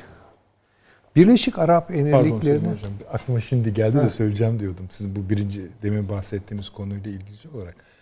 Ee, Macron NATO'nun ölümünden bahsederken yani NATO'nun beyin ölümü gerçekleşti derken ki öldü demektir. Aslında eleştirilen ve hep üstlerine gelen Türkiye Batı ile bu kadar gerginliği bulunmasına rağmen ki e, Arne abi sizin bugün gönderdiğim makalede de ona bir gönderme var. Hiçbir zaman NATO'nun üzerine konuşmadı. NATO'ya karşı konuşmadı. Dahası şöyle dedi. E, ben NATO'nun en iddialı ordusuyum. En büyük ordusuyum demedi. Tabii yani- En güçlü ordusuyum demedi. En iddialı ordusuyum dedi. Tabii. Bunu da herhalde Amerika görmüş. E, görmüştü. O Görmüş. da NATO'yu çok rahatsız edecek bir iddiadır tabii E, ki. tabii, meydan okuma var orada. Muhakkak. Buyurunuz. Estağfurullah. Şimdi e, Suudilerin çok titrediği ortada. Şimdi Suudilerin kaldıramayacağı bir hale geldi bu küre koalisyonunun normları ve gelişim çizgisi. Artık bu Suudilerin de kabul edemeyeceği bir şey. Birleşik Arap Emirlikleri bence yani çok yani tabii ki dikkate alalım da su Birleşik Arap Emirlikleri olduğu için değil. Birleşik Arap Emirlikleri bir nasıl söyleyeyim kullanışlı bir alet ve bunu İsrail kullanıyor. İsrail kullanıyor. Yoksa Birleşik Arap Emirlikleri'nin o adada ne işi var? Ya bunlar bunların böyle bir vizyonu falan yoktur ki. Ya şimdi düşünebiliyor musunuz? İşte bilmem Kızıldeniz'i kontrol edecek. Kimmiş bu? Bunu yapacak Birleşik Arap Emirlikleri. Yani Birleşik Arap Emirlikleri emperyal bir Bu da açılım yani yapıyor. Abu Dhabi hocam yani. Ya Abu Dhabi olsun üstadım. Sadece. Yani hatta Yani 5 ile çarpayım şey ben yok. bunları yani. Yani evet Abu Dhabi. Biri dediğiniz çarpacak gibi. ama kaçta Hay bilmiyorum. çarpalım yani onunla çarpalım güçlerini. Gene de böyle bir açılımı açıklamaya yetmiyor bize. Ya ne işin var senin Kızıldeniz'de bir kontrol edecekmiş? Neyi kontrol edeceksin sen? Ha, etsen ne yapacaksın yani? etsen ne yapacaksın yani? Ama seni kullanmak suretiyle birileri bir şey yapmak istiyor. Bu açık İsrail. İsrail bunu uzun bir süre hem Suudileri hem Birleşik Arap Emirlikleri'ni bir hizaya çekti. Ama şimdi o hizada tutamıyor. Suudiler bu işin sonunda özellikle bu Biden iktidarı döneminde kaybeden taraf olacak olduklarını çok iyi Yani biliyorlar. değişkenin değiştirici olanın Biden olduğunu Tabii ki, söylüyorsunuz. tabii ki. Muhtemelen onu da petrol işine de bağlayacaksınız. Ya muhakkak oraya Aramco- getireceğim. Ara, çünkü tabii, anti-petrol. tabii, tabii ki o. Dolayısıyla bir çıkış yolu alıyor, arıyor Suudiler. Bir bakıyor ya biz bu Irak'ı çok ihmal ettik. Ya İran'la durduk yerde çok fazla e, sorun aldık. Yemen ortada, Türkiye'yi kaybettik. Yani istiyor ki buradan bir çıkış noktası bulsun kendisine. İşte Kuveyt orada araya giriyor. Kuveyt'le işte Katar'la Suudi Arabistan'ın durumunu iyileştirmek. Aslında Katar'la Suudi Arabistan'ın durumunun iyileşmesi demek Suudi Arabistan'la Irak'ın normalleşmesi demek. Suudi Arabistan'la daha önemlisi Türkiye'nin normalleşmesi demek. Şimdi İsrail ayağına gelince İsrail'deki mevcut yönetim yani Netanyahu iktidarı öyle diyelim artık mevcut mu ne kadar mevcut onu bilemiyorum. Biraz zor. Bundan sonra da ne kadar mevcut olabilecek onu da bilemiyorum. Yani Biden iktidarında yaşama şansı çok zor. Zor. Tabii ki. Dolayısıyla şimdi şöyle görelim. Daha bütüncül bir değerlendirme yapıp orada bu kristal kürenin çatladığını öngörelim. Ama İsrail'in hala diri siyasetleri var. Bunu da görelim. İsrail'in diri siyasetleri tamamen bu Doğu Akdeniz bölgesinde bir hakimiyet kurmak ve burada da en ileri ve en hayati karakol olarak, üs olarak Kıbrıs'ı kullanmaktır. Yani şimdi oraya gelelim ayrı bir fasıl. Yani orada bir e, meselesi var. Bir de tabii ki işte o PKK devletini Bunu kurdurmaktır. iki yere bağlayalım. Şimdi ana konumuz dursun. Bu Kıbrıs'a bir cep açalım. Kıbrıs'la cep açarken de Avni abi şu Türkiye-İsrail deniz anlaşmasını öneren Ha, e, oraya yeni, gelelim. yeni maddeyi de bağlayalım. Tamam, oraya gelelim. Paşam da orada bir şeyler söyler herhalde. E, estağfurullah. E, yani bu buradan mı devam edeyim? Bu, Kıbrıs'tan bağlı- Kıbrıs'ı Kıbrıs. bitirelim. O cebi bitirelim. Yani Kıbrıs Neden? çok açık. Yani ne yapacak Kıbrıs? Kıbrıs tabii ki önemli de ne yapacak? Ama işte kontrol edecek e, bu coğrafyayı her şeyden önce. Yani Siz bunun işaretlerini nerelerde gördünüz? İsrail'in Kıbrıs'a kere muazzam yönelik. yatırım yapıyor. Yani paşam daha iyi bilir Kıbrıs'ı bilen bir insan Güney olarak olağanüstü yatırım yapıyor var. oraya. Liman inşası çalışması var. Yani Netanyahu gitse bile bu siyaset kolay kolay geri çekilmez. İsrail'in politikasıdır. Daha önemlisi İsrail'in Avrupa'ya yatırımları var. Ve yine biliyoruz ki daha çok Balkanlar üzerinden var ve Doğu Avrupa üzerinden var. Şimdi bütün bunları bir araya getirdiğimiz zaman Kafkaslar'da Azerbaycan üzerinden dikkat edelim. Bakın İsrail nerelerde? Tabii, tabii. Önemli. Yani bu Türkiye'yi bence şimdi Avrupa Birliği o kararı vermiş. Yani bir tamam onları da konuşalım da esas bunu görelim. Bu çok doğru, önemli. Doğru, doğru haklısın. Azerbaycan'da ayağına yer etti. Kıbrıs'ı zorluyor, Balkanlara açılıyor. Bakın böyle bir üçgen içine alıyor Türkiye'yi. Bu değişmez. Gans da gelse bence çok değişmez. Hatta Biden ne yaparsa yapsın İsrail'in de bir inadı vardır, onu sürdürür. Yani Amerika'da da etkinliği vardır hala. Vardır bir ve şey- de Biden yani bir şey. Amerika'ya rağmen de siyaset üretebilecek tek güç. Yani tek Bill- demeyeyim, ikincisi Türkiye'dir. unutmayalım. Evet, evet. Bu işler böyle. Yani onun için şöyle söyleyelim. Avrupa'dan gelen etki yani o Fransa odaklı ve merkezli yeni Avrupa Birliği. Fransa liderliğinde tasarlanan yeni bir Avrupa Birliği var. İşte o oturursa bu Almanya'nın düşmesi demektir. O evet İsrail'den gelen öteki süreçlerle birleşir o. Şimdi e, emekli kor, şey e, müstafi e, e, kor amiralimizin e, ifadesi rasyonel bir ifade.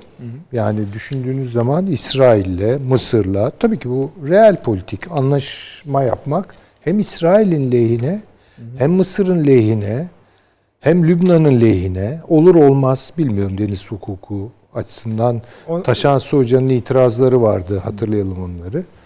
Yani neyse diyelim ki böyle bir şey mümkün oluyor. Ama böyle bir- Dayandığı tezlerden biri esasında cari anlaşmalarla İsrail'in zaten deniz kaybına uğradı. Halbuki Türkiye ile anlaşma yapması halinde daha fazla, fazla 40 bin diyor. galiba değil Ya mi? Mısır'la da öyleydi. Mısır'la da öyle. Yani, Fakat İsrail buna yanaşır mı? İsrail Evet. buna yanaşmayacaktır. Yanaşmaz mı? Yanaşmaz efendim. Yanaşır mı? Yani çok derdine değil. Zaten e, kendi alanı o Evet, Afrodit, Afrodit e, de onu 8-10 defa tatmin edecek bir kaynak var. Şimdi o üstüne bakıyor daha fazla.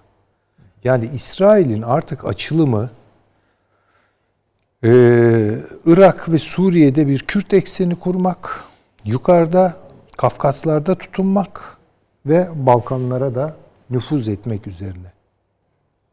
Bu onun artık şeyi yeni kitabı ne diyelim milli güvenlik kitabı mı diyorum deniliyor o işlere.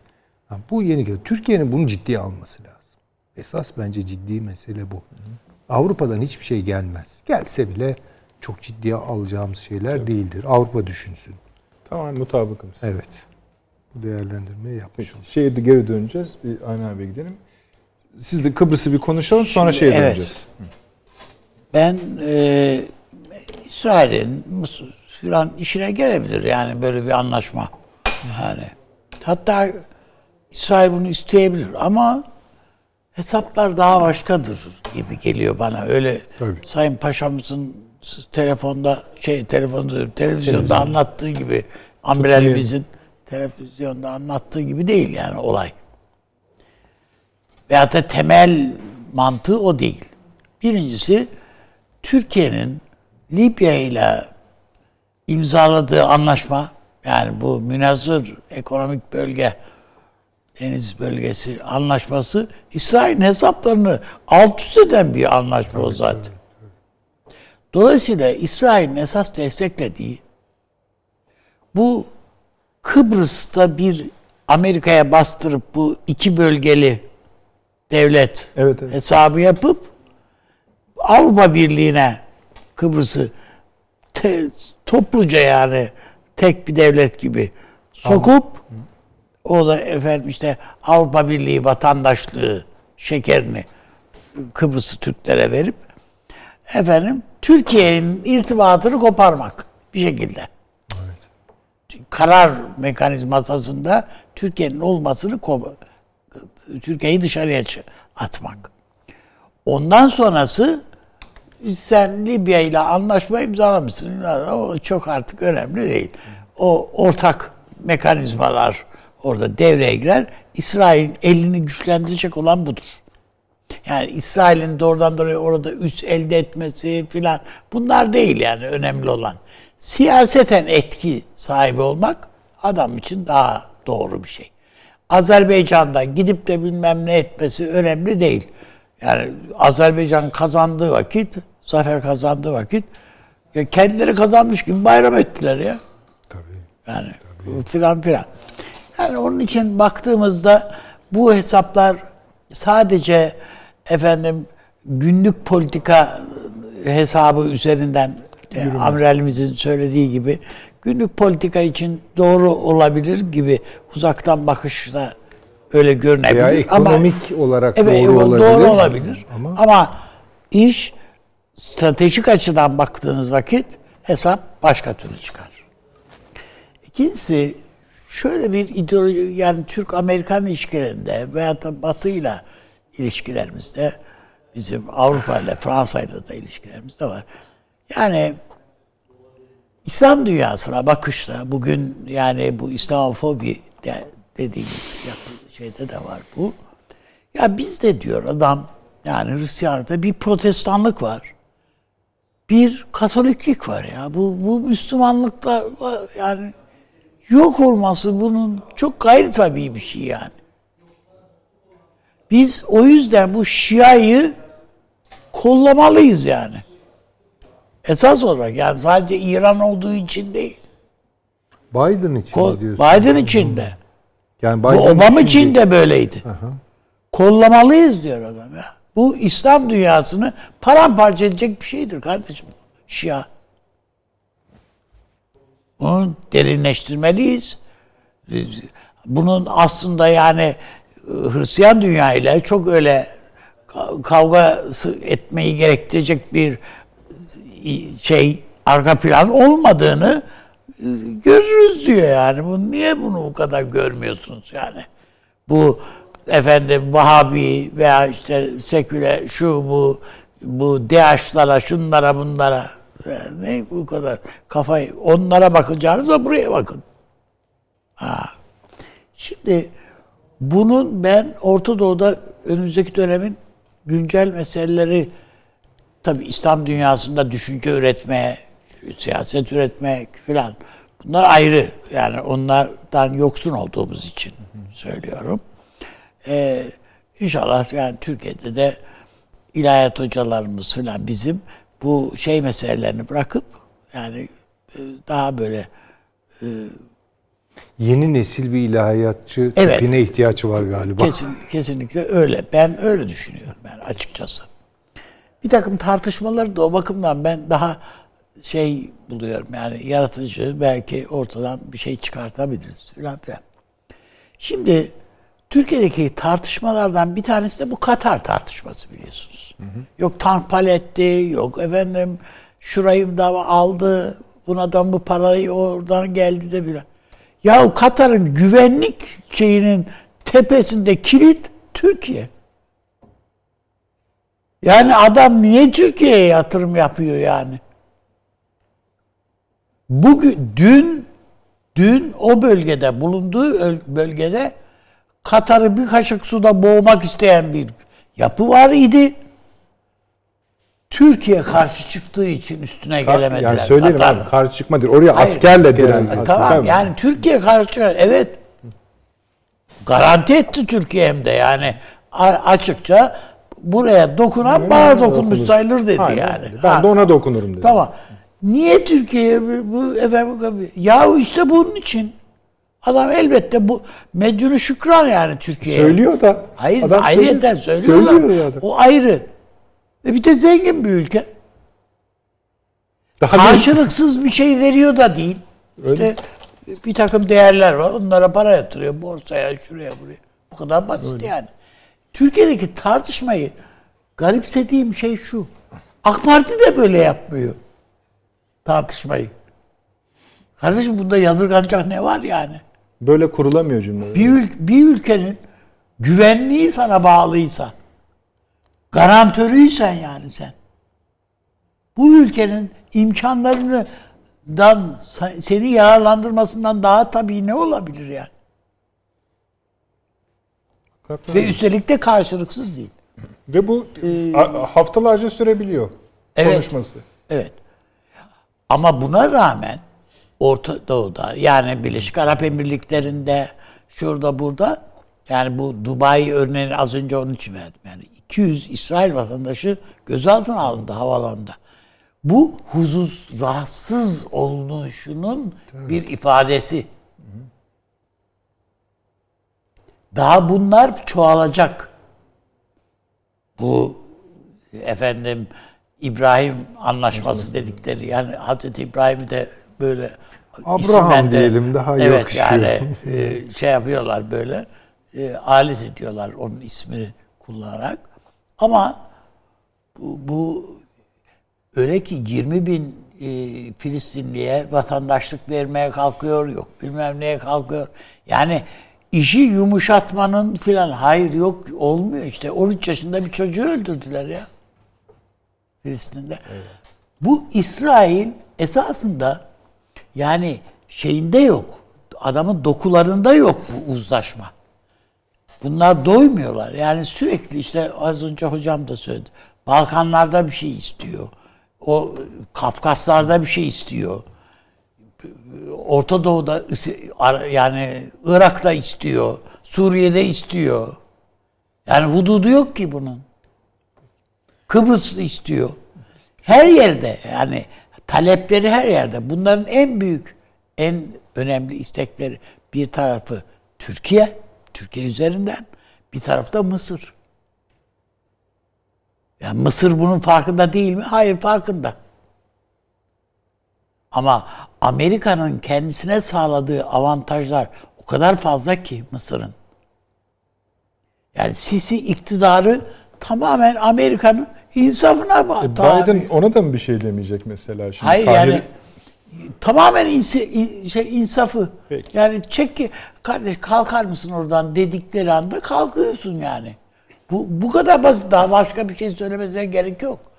Amerikan Büyükelçisi bazen bir ülkedeki Amerikan Büyükelçisi bazen belirleyicidir. Bunun örneğini 1960 sonrası İsmet İnönü'nün başbakanlığı döneminde Türkiye gördü. Tamam.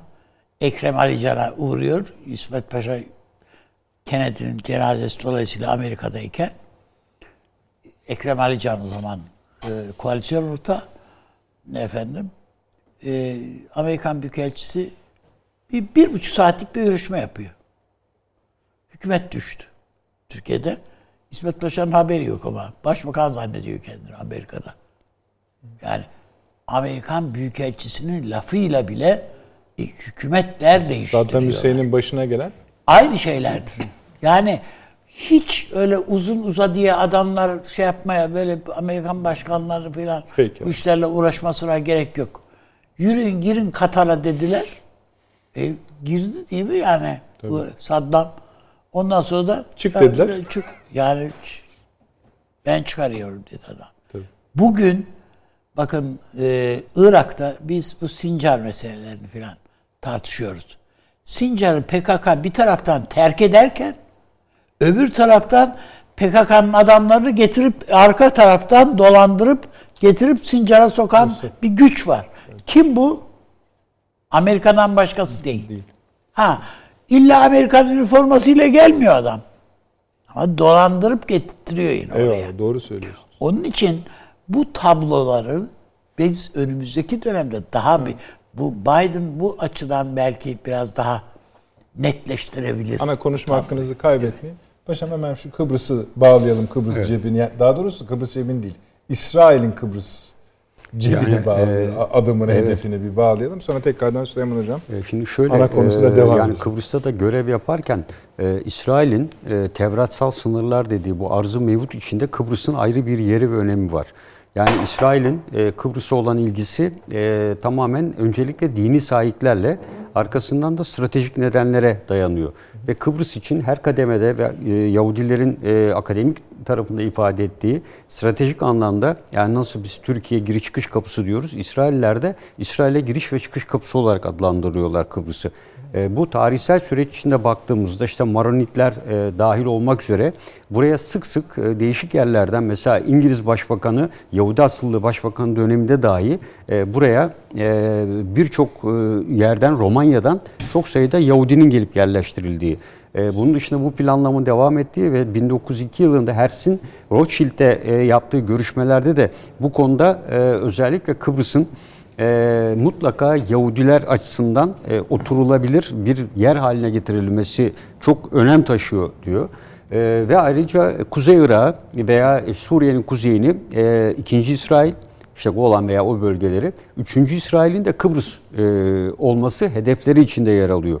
E, dolayısıyla Kıbrıs'ın e, son zamanlarda özellikle Kıbrıs'ın içinde bulunduğu ambargo nedeniyle de e, burada artan inşaatlardan ve birçok yatırım malzemelerinin veya arazinin e, Yahudiler tarafından alındığına dair de e, bir takım e, belirtiler var. Bu Kıbrıs basında da sık sık gündeme getiriliyor. E, özellikle Yahudilerin Filistin'de de yaptıkları iş benzeri bir işti. E, arazi satın alarak hatta buna vurgu yapılarak Türkiye'de özellikle Antalya'da da Yahudilerin e, Kıbrıs'ın tam karşısında olan bölgede de e, bu tür arazi alışlarını arttırdıkları şeklinde yine bir takım bilgiler var. E, şimdi İsrail öncelikle tabii kuzeyde e, özellikle e, Avrupa Birliği'nin e, bir bütün halinde Kıbrıs'ı almasını en çok onlar istemiştir. Çünkü Avrupa Birliği üzerinde etkide bulunarak e, buradaki Rumların bir şekilde hatta diyorlar Girit'e veya e, Yunanistan ana karasına göç ettirilerek uygun fiyatlarla evleri, arazileri alınarak e, bu bölgeye Yahudilerin tamamen yerleştirilebilmesi imkan dahilinde ediyor. E, Kıbrıs ikiye bölünerek Kuzey Kıbrıs Türk Cumhuriyeti'nin dışarıda bırakılması üzerine bu sefer İsrail Türkiye'yi desteklemeye başlamıştır. Adanın tamamen Hristiyanlardan oluşmaması için. E, tek bir Hristiyan devleti yerine böyle bir yapı İsrail'in de işine geliyor. Ee, İsrail yaklaşık 2012'den beri Güney Kıbrıs'ta görüşüyor. Yani burada doğal gaz terminalini e, terminali açarak bunu sıvı e, gaz çeviren bir yapıya kavuşturmak ve buraya 10 bin kişiye yakın ailelerle birlikte personel bu santralı çalıştıracak, güvenliğini sağlayacak yetiştirme e, talep ediyor. E, ve bu yüzden de Kuzey Kıbrıs'ta Erenköy bölgesi ve Magosa bölgesinde özellikle e, buralar biri batıda biri doğuda Kıbrıs'ın önemli giriş çıkış noktalarıdır. E, bu noktalardaki limanların Yahudiler tarafından yapıldığı veya devredildiğine yönelik fonlanarak özellikle e, bir takım yine emareler var. Yani Kuzey Kıbrıs Türk Cumhuriyeti vatandaşları üzerinden. Tabi bunların e, Kuzey Kıbrıs Türk Cumhuriyeti gazetelerinde yer alan bilgiler ve aynı zamanda da e, bunların mutlaka deklar edilmesi yani e, e, ortaya konulması gerekiyor. Bu anlaşma için ne diyorsunuz? Anlaşma önerisi için Türkiye, İsrail. Yani yok yani ben e, İsrail'in e, böyle bir anlaşmaya e, asla e, yapacağını düşünmüyorum. E, çünkü e, İsrail biraz evvel dedim yani burası stratejik açıdan önemli. Yani elde ettiği e, bölgeyi niye %10 kaybı da olsa %15 de olsa stratejik açıdan kendisine bir şey kazandırmayacak ki. Yani böyle olsaydı Mısır'da bilmiyor muydu %17 e, e, deniz yetki alanının azalacağını Yunanistan'la yapıldı. E, çünkü bunu sahada uygulama imkanı olmayacağını o da biliyor. Yani Türkiye ile İsrail arasında özellikle İsrail'in önce Lübnan'la olan sorununu çözmesi lazım. E, bu yıllardır deniz yan sınır anlaşması çözülemiyor. E, Kıbrıs'ı aynı zamanda dediğim gibi yani e, buradan gidecek enerji nakil hatlarının bir aktarım transfer noktası aynı zamanda enerji güvenliği içinde önemli bir üst ve harekat merkezi gibi de görüyor İsrail. Yani batıya entegre olmanın da bir yolunun buradan geçtiğini biliyor. E, o yüzden Kıbrıs'ın e, İsrail açısından da e, Avrupa Birliği üyesi yani tabii, nihayetinde tabii, yani tabii. o o o açıdan Peki, önemli. Zaten yani İsrail biliyorsunuz bütün e, Avrupa'nın Şampiyonlar Ligi dahil vesaire bütün e, takım yarışmalarında İşte bir tek gireme işte evet. bir tek giremediği NATO. NATO evet. Şu anda ve burada Orası, problem Türkiye. Yani önündeki tıkaç Türkiye.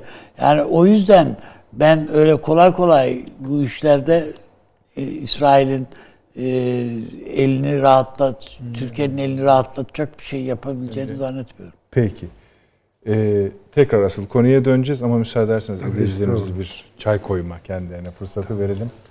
Ee, yorucu tur oluyor. Gayet de iyi oluyor bence. Eyvallah. Hemen geliyoruz. Efendim.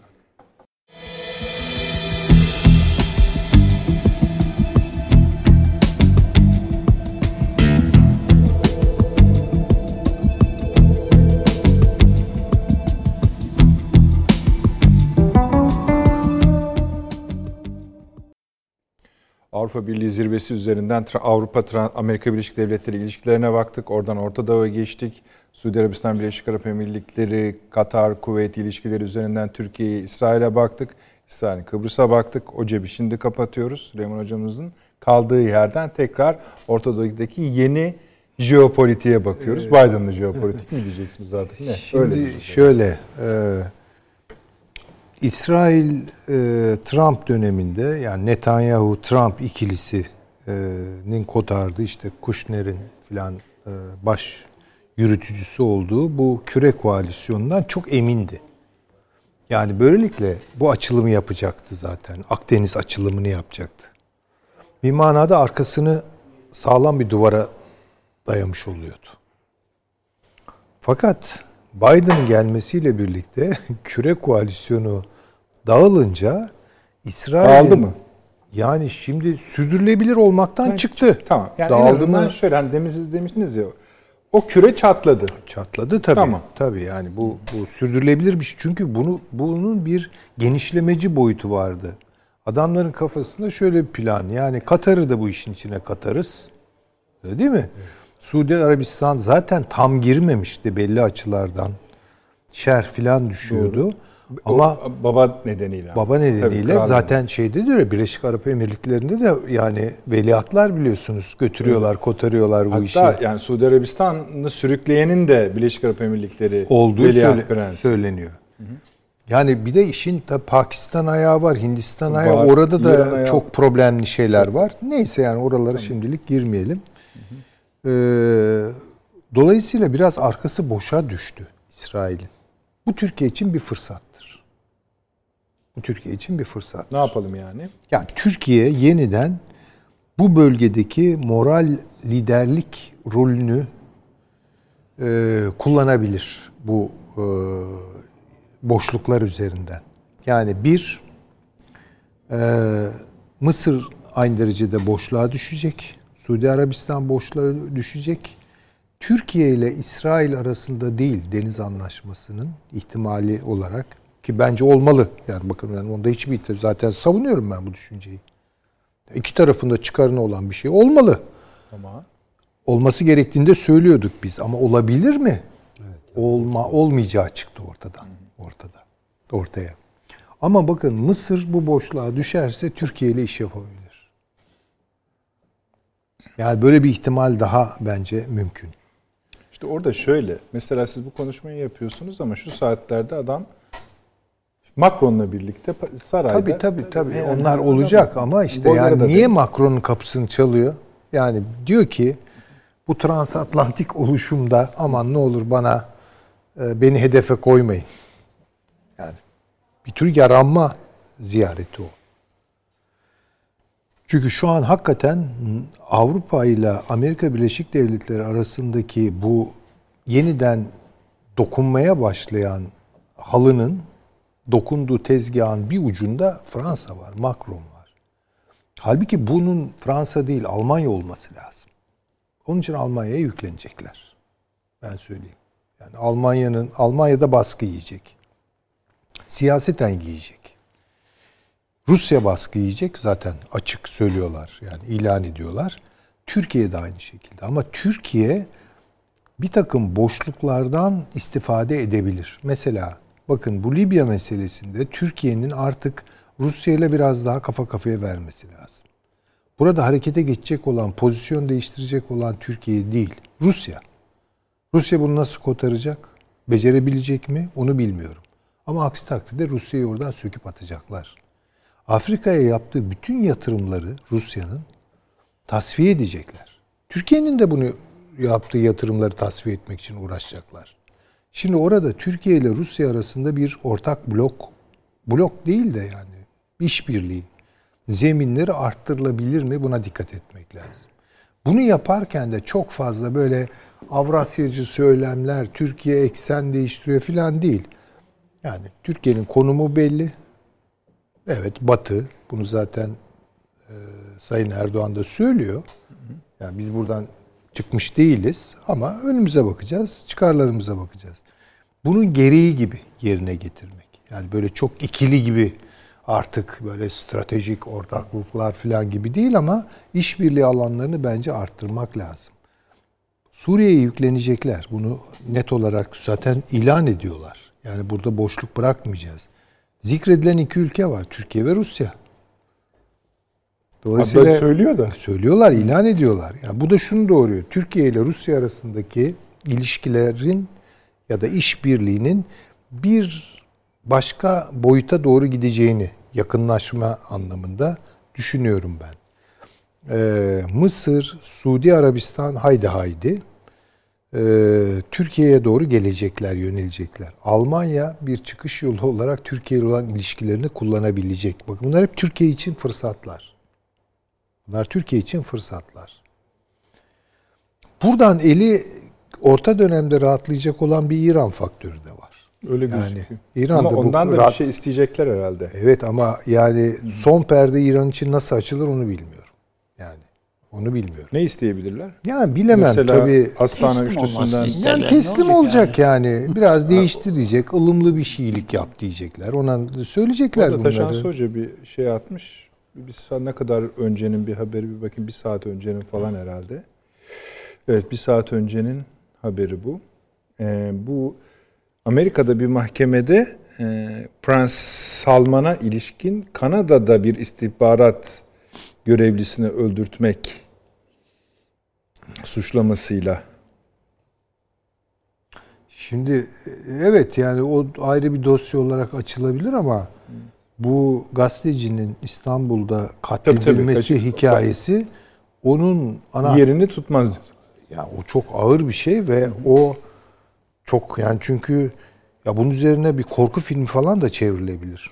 Yani bir dehşet filmi e, yani çevrilebilir. Evet, Tabii, öyle tabii, çevrilebilir yani. Hani Çevireceklerdir ben de eminim. acaba bu böyle So- bir adam yeni dönem İstanbul'a politikasını kadar- işaret eden bir gelişme diye mi Hatırlarsanız? Champagne İstanbul'a geldi.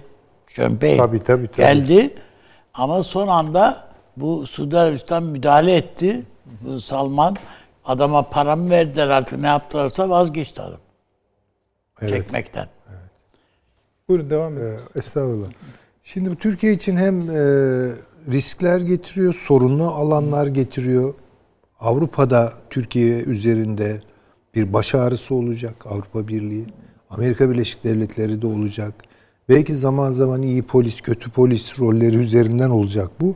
Ama daimi bir baş ağrısı olarak Türkiye için kalacak bunlar. Yani çünkü Trump döneminde bu olmuyordu. Ya da konjonktürel oluyordu. Yani bir dönem yaşanıyordu, geçiyor. Burada öyle bir şey yok. Ee, ne diyelim? Tam saha pres basketbol tabiriyle. Türkiye tam saha pres alanında. Ama bu şey değil yani bundan çıkış yolu yok. Eyvah falan diyecek halimiz yok. Türkiye bunu göğüsleyecektir.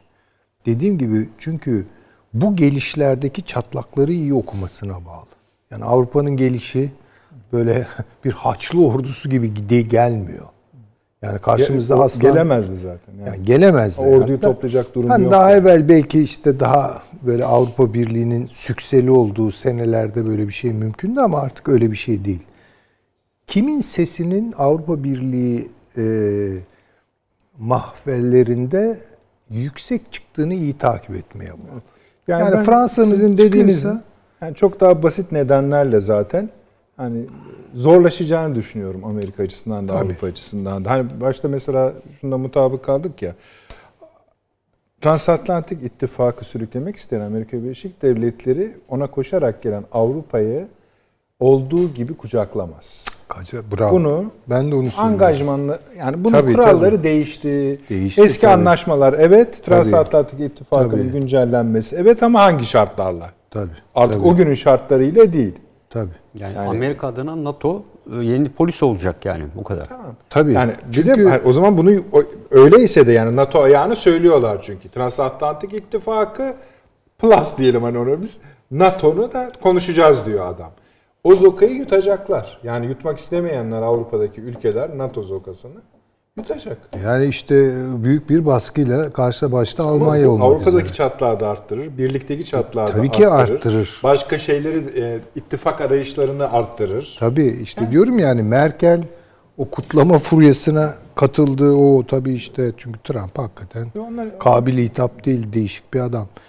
İşte böyle öngörülebilir Sonra falan. acaba biliyor muyuz biz Amerika e, Türkiye'nin Balkan politikalarına nasıl bakıyor? Bu illa negatif bir bakış gerektirmeyebilir. Karadeniz'de nasıl duruyor? illa tabii, öyle bir tabii, şey gerektirmeyebilir. tabii, tabii. Libya'da nasıldır? Bilmiyoruz yani, yani. Türkiye'nin elinde bence Bilmiyoruz ciddi kartlar var. İyi kullanılırsa, yerli yerinde kullanılırsa Türkiye bu dönemi atlatır ve buradan güçlenerek çıkar. Şimdi e, bugün e, Libya ile e, Ulusal Mutabakat Hükümeti ile İtalya askeri eğitim işbirliği anlaşması imzaladılar. Halter'in de bir, bir haftadır falan bir çılgınlıkları başladı Evet, yine. e, o işte gemileri durduruyor vesaire gibi şey var. Burada Avrupa Birliği toplantısında özellikle liderler zirvesinde İtalya'nın Malta ile birlikte e, Türkiye yanında yer alma ihtimalinin olmasının e, bu Libya'daki gelişmeyle de ben e, bağlantırıyorum e, e, açıkçası. E, Malta ve İtalya'nın ikisi birlikte çünkü hareket ediyorlar bu konuda. Ee, Bir de bunun dışında tabii Avrupa Birliği'nin başında ciddi bir sorun daha var. Yani İngiltere. İngiltere şu an Brexit'ten bu ayın sonunda çıkması gerekiyor ama üç konuda mutabakat sağlanamadı. Bu Avrupa Birliği'ni çok ciddi meşgul eden e, maddi açıdan da e, çok zorlayacak. Tamam tamam Evet. diyor. Avrupa konuşuyorsunuz. Bir saattir ağzınızdan İngiltere lafı çıkmadı. Evet. Nerede yani- ne yapıyor bu İngiltere'de? İşte Efendim ben size söyleyeceğim İngiltere'nin ne yaptığını.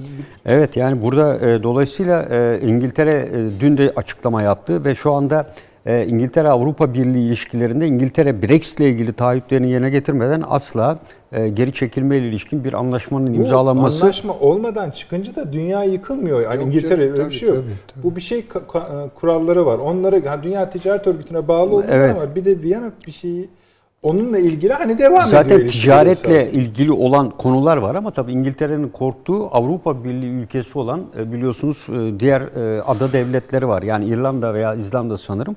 Yani bunlarla ilişkin bir takım sorunlar e, yaşanacak. Zaten onlarla ilgili e, Avrupa Birliği ile Komisyon Başkanı en son dedi ki yani İngiltere önce Brexit ile ilgili taahhütlerini yerine getirmeden bazı taahhütlerle ilgili değişiklikler talep ediyor. Önce anlaşmanın gereklerini yerine getirsin. Ondan sonraki süreci sonra görüşeceğimizi kendisine ilettik diyor. Yani Avrupa Birliği de e, res çekiyor e, İngiltere'ye açıkçası.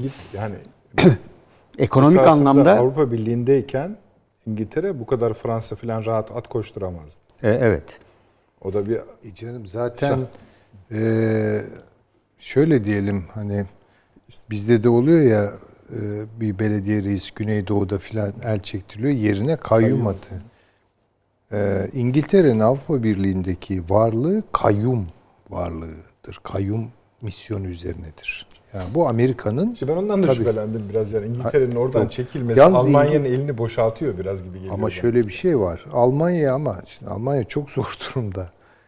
Ee, onu da söyleyelim. Ee, ikincisi şöyle bir şey var. İngiltere'nin de biraz geleceği belirsiz. Yani ben şöyle bir şey bekliyorum. Bir tahmin olarak iddialı değilim tabii bunda.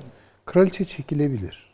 şey Charles artık Charles gelebilir. esasında Charles da çekilebilir. Yaşı müsait oldu. Ama Ama yani Charles oturur yani daha. oturur Yani biraz. diyorsun. baktığınız zaman işte yani e, o aile bayağı uzun yaşıyor. Daha Crown'u seyrediyoruz. Bitmedi yani. Onu- Yani Avni abi bitirdi canım. Avni abi Crown'u bitirdi değil mi? Bitirdi, bitirdi. Hatta biraz o konuda şikayetçi. Yeni bölümleri niye yavaş çekiliyor falan çok uzun yaşıyor bunlar.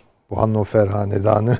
Ayrı- yani o Aynı Victoria yüzden bahsedermiş gibi yani ayrı Victoria kraliçe Victoria 100 yaşında falan yani Tabii neredeyse öyle bir asır yani. Ot- oturdukları koltuktan kalkmıyorlar. Kalkmıyorlar. Bunlar bir şey e, yapıyorlar. Ne yapıyorlar bilmiyor. Onun için Bu de kadar övdünüz ama Yani- ben de hani söyleyeyim. Hani, o İngiltere'den şaka yolu bağlayalım konuyu. Şimdi bir yıl önce bunlar bir tane Queen Elizabeth uçak gemi, aman tabii uçak gemileri vardı. Su aldığı için, su sız, o, o laf da ilginç. Su sızdırmak ne demek ya uçak gemisinde?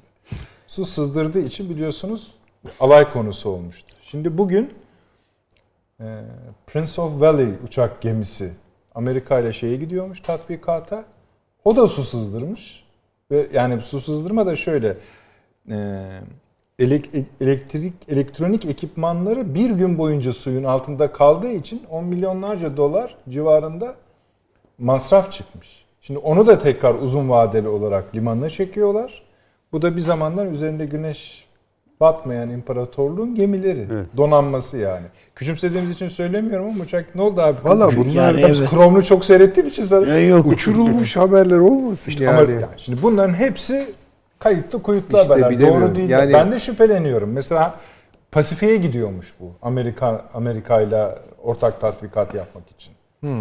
Şimdi mesela acaba çok arzulu mu Londra e, Amerika ile Çin'e karşı gövde gösterisi? Vallahi yani böyle bir e, tatbikatın bir maliyeti çok fazladır. Sırf o maliyetten kaçmak için Çin de böyle yapmış laf olabilir, yaparlar evet. yani bu şey değil. Ama Britanya'da bir şey olacak. Bir bir dönüşüm olacak yani. Şu anki Nasıl kadrolar Esasında ilginç bir veri var. 1900 Süremiz bitti. Öyle İki şey söyleyeyim de ben süreye. Tabii, tabii, buyurun, 1946 yılında İngiltere e, asker sivil ilişkileri yani bugün derste de anlatmıştım. İlginç bir e, analiz var.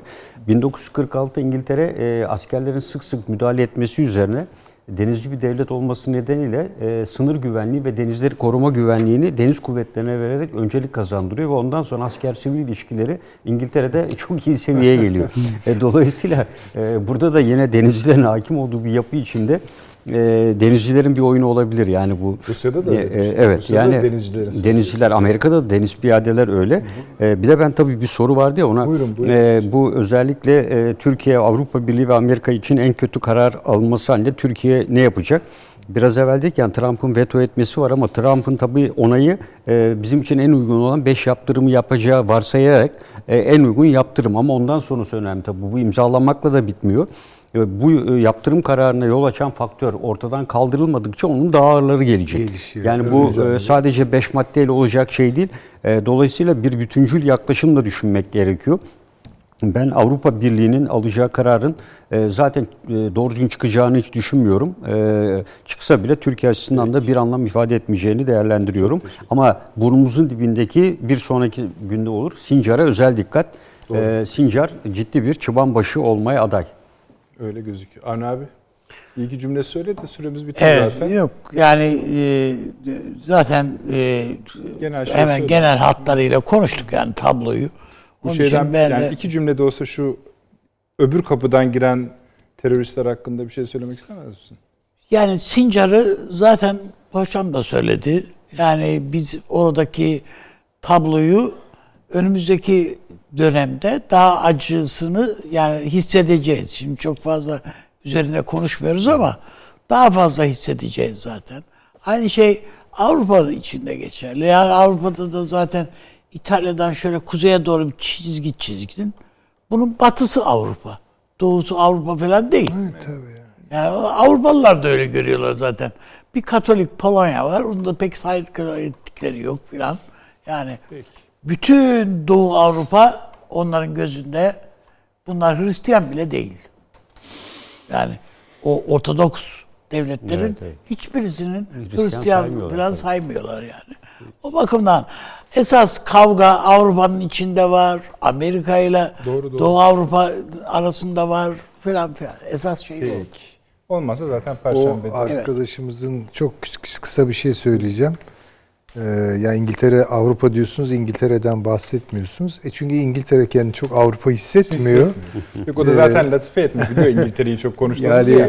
e, bir Fransız ağzına Al- Avrupalılık lafı çok yakışır. Bir Almanın yakışır. Ama bir İngiliz'in ağzında biraz hafif kekremsi bir tat bırakır. Bırakır diyorsun. Onu da söyleyelim. O da bir lezzettir diyelim. Efendim ben de biraz tatlı sohbete kendimi kaptırdım. Süreyi iyice kaçırmışız. Eksikler kaldı. Perşembe inşallah yine birlikteyiz. Bu akşam 1.30'daymış efendim. 01.30'daymış tekrarımız. Yarın YouTube'dan da takip edebilirsiniz. İyi geceler diliyoruz.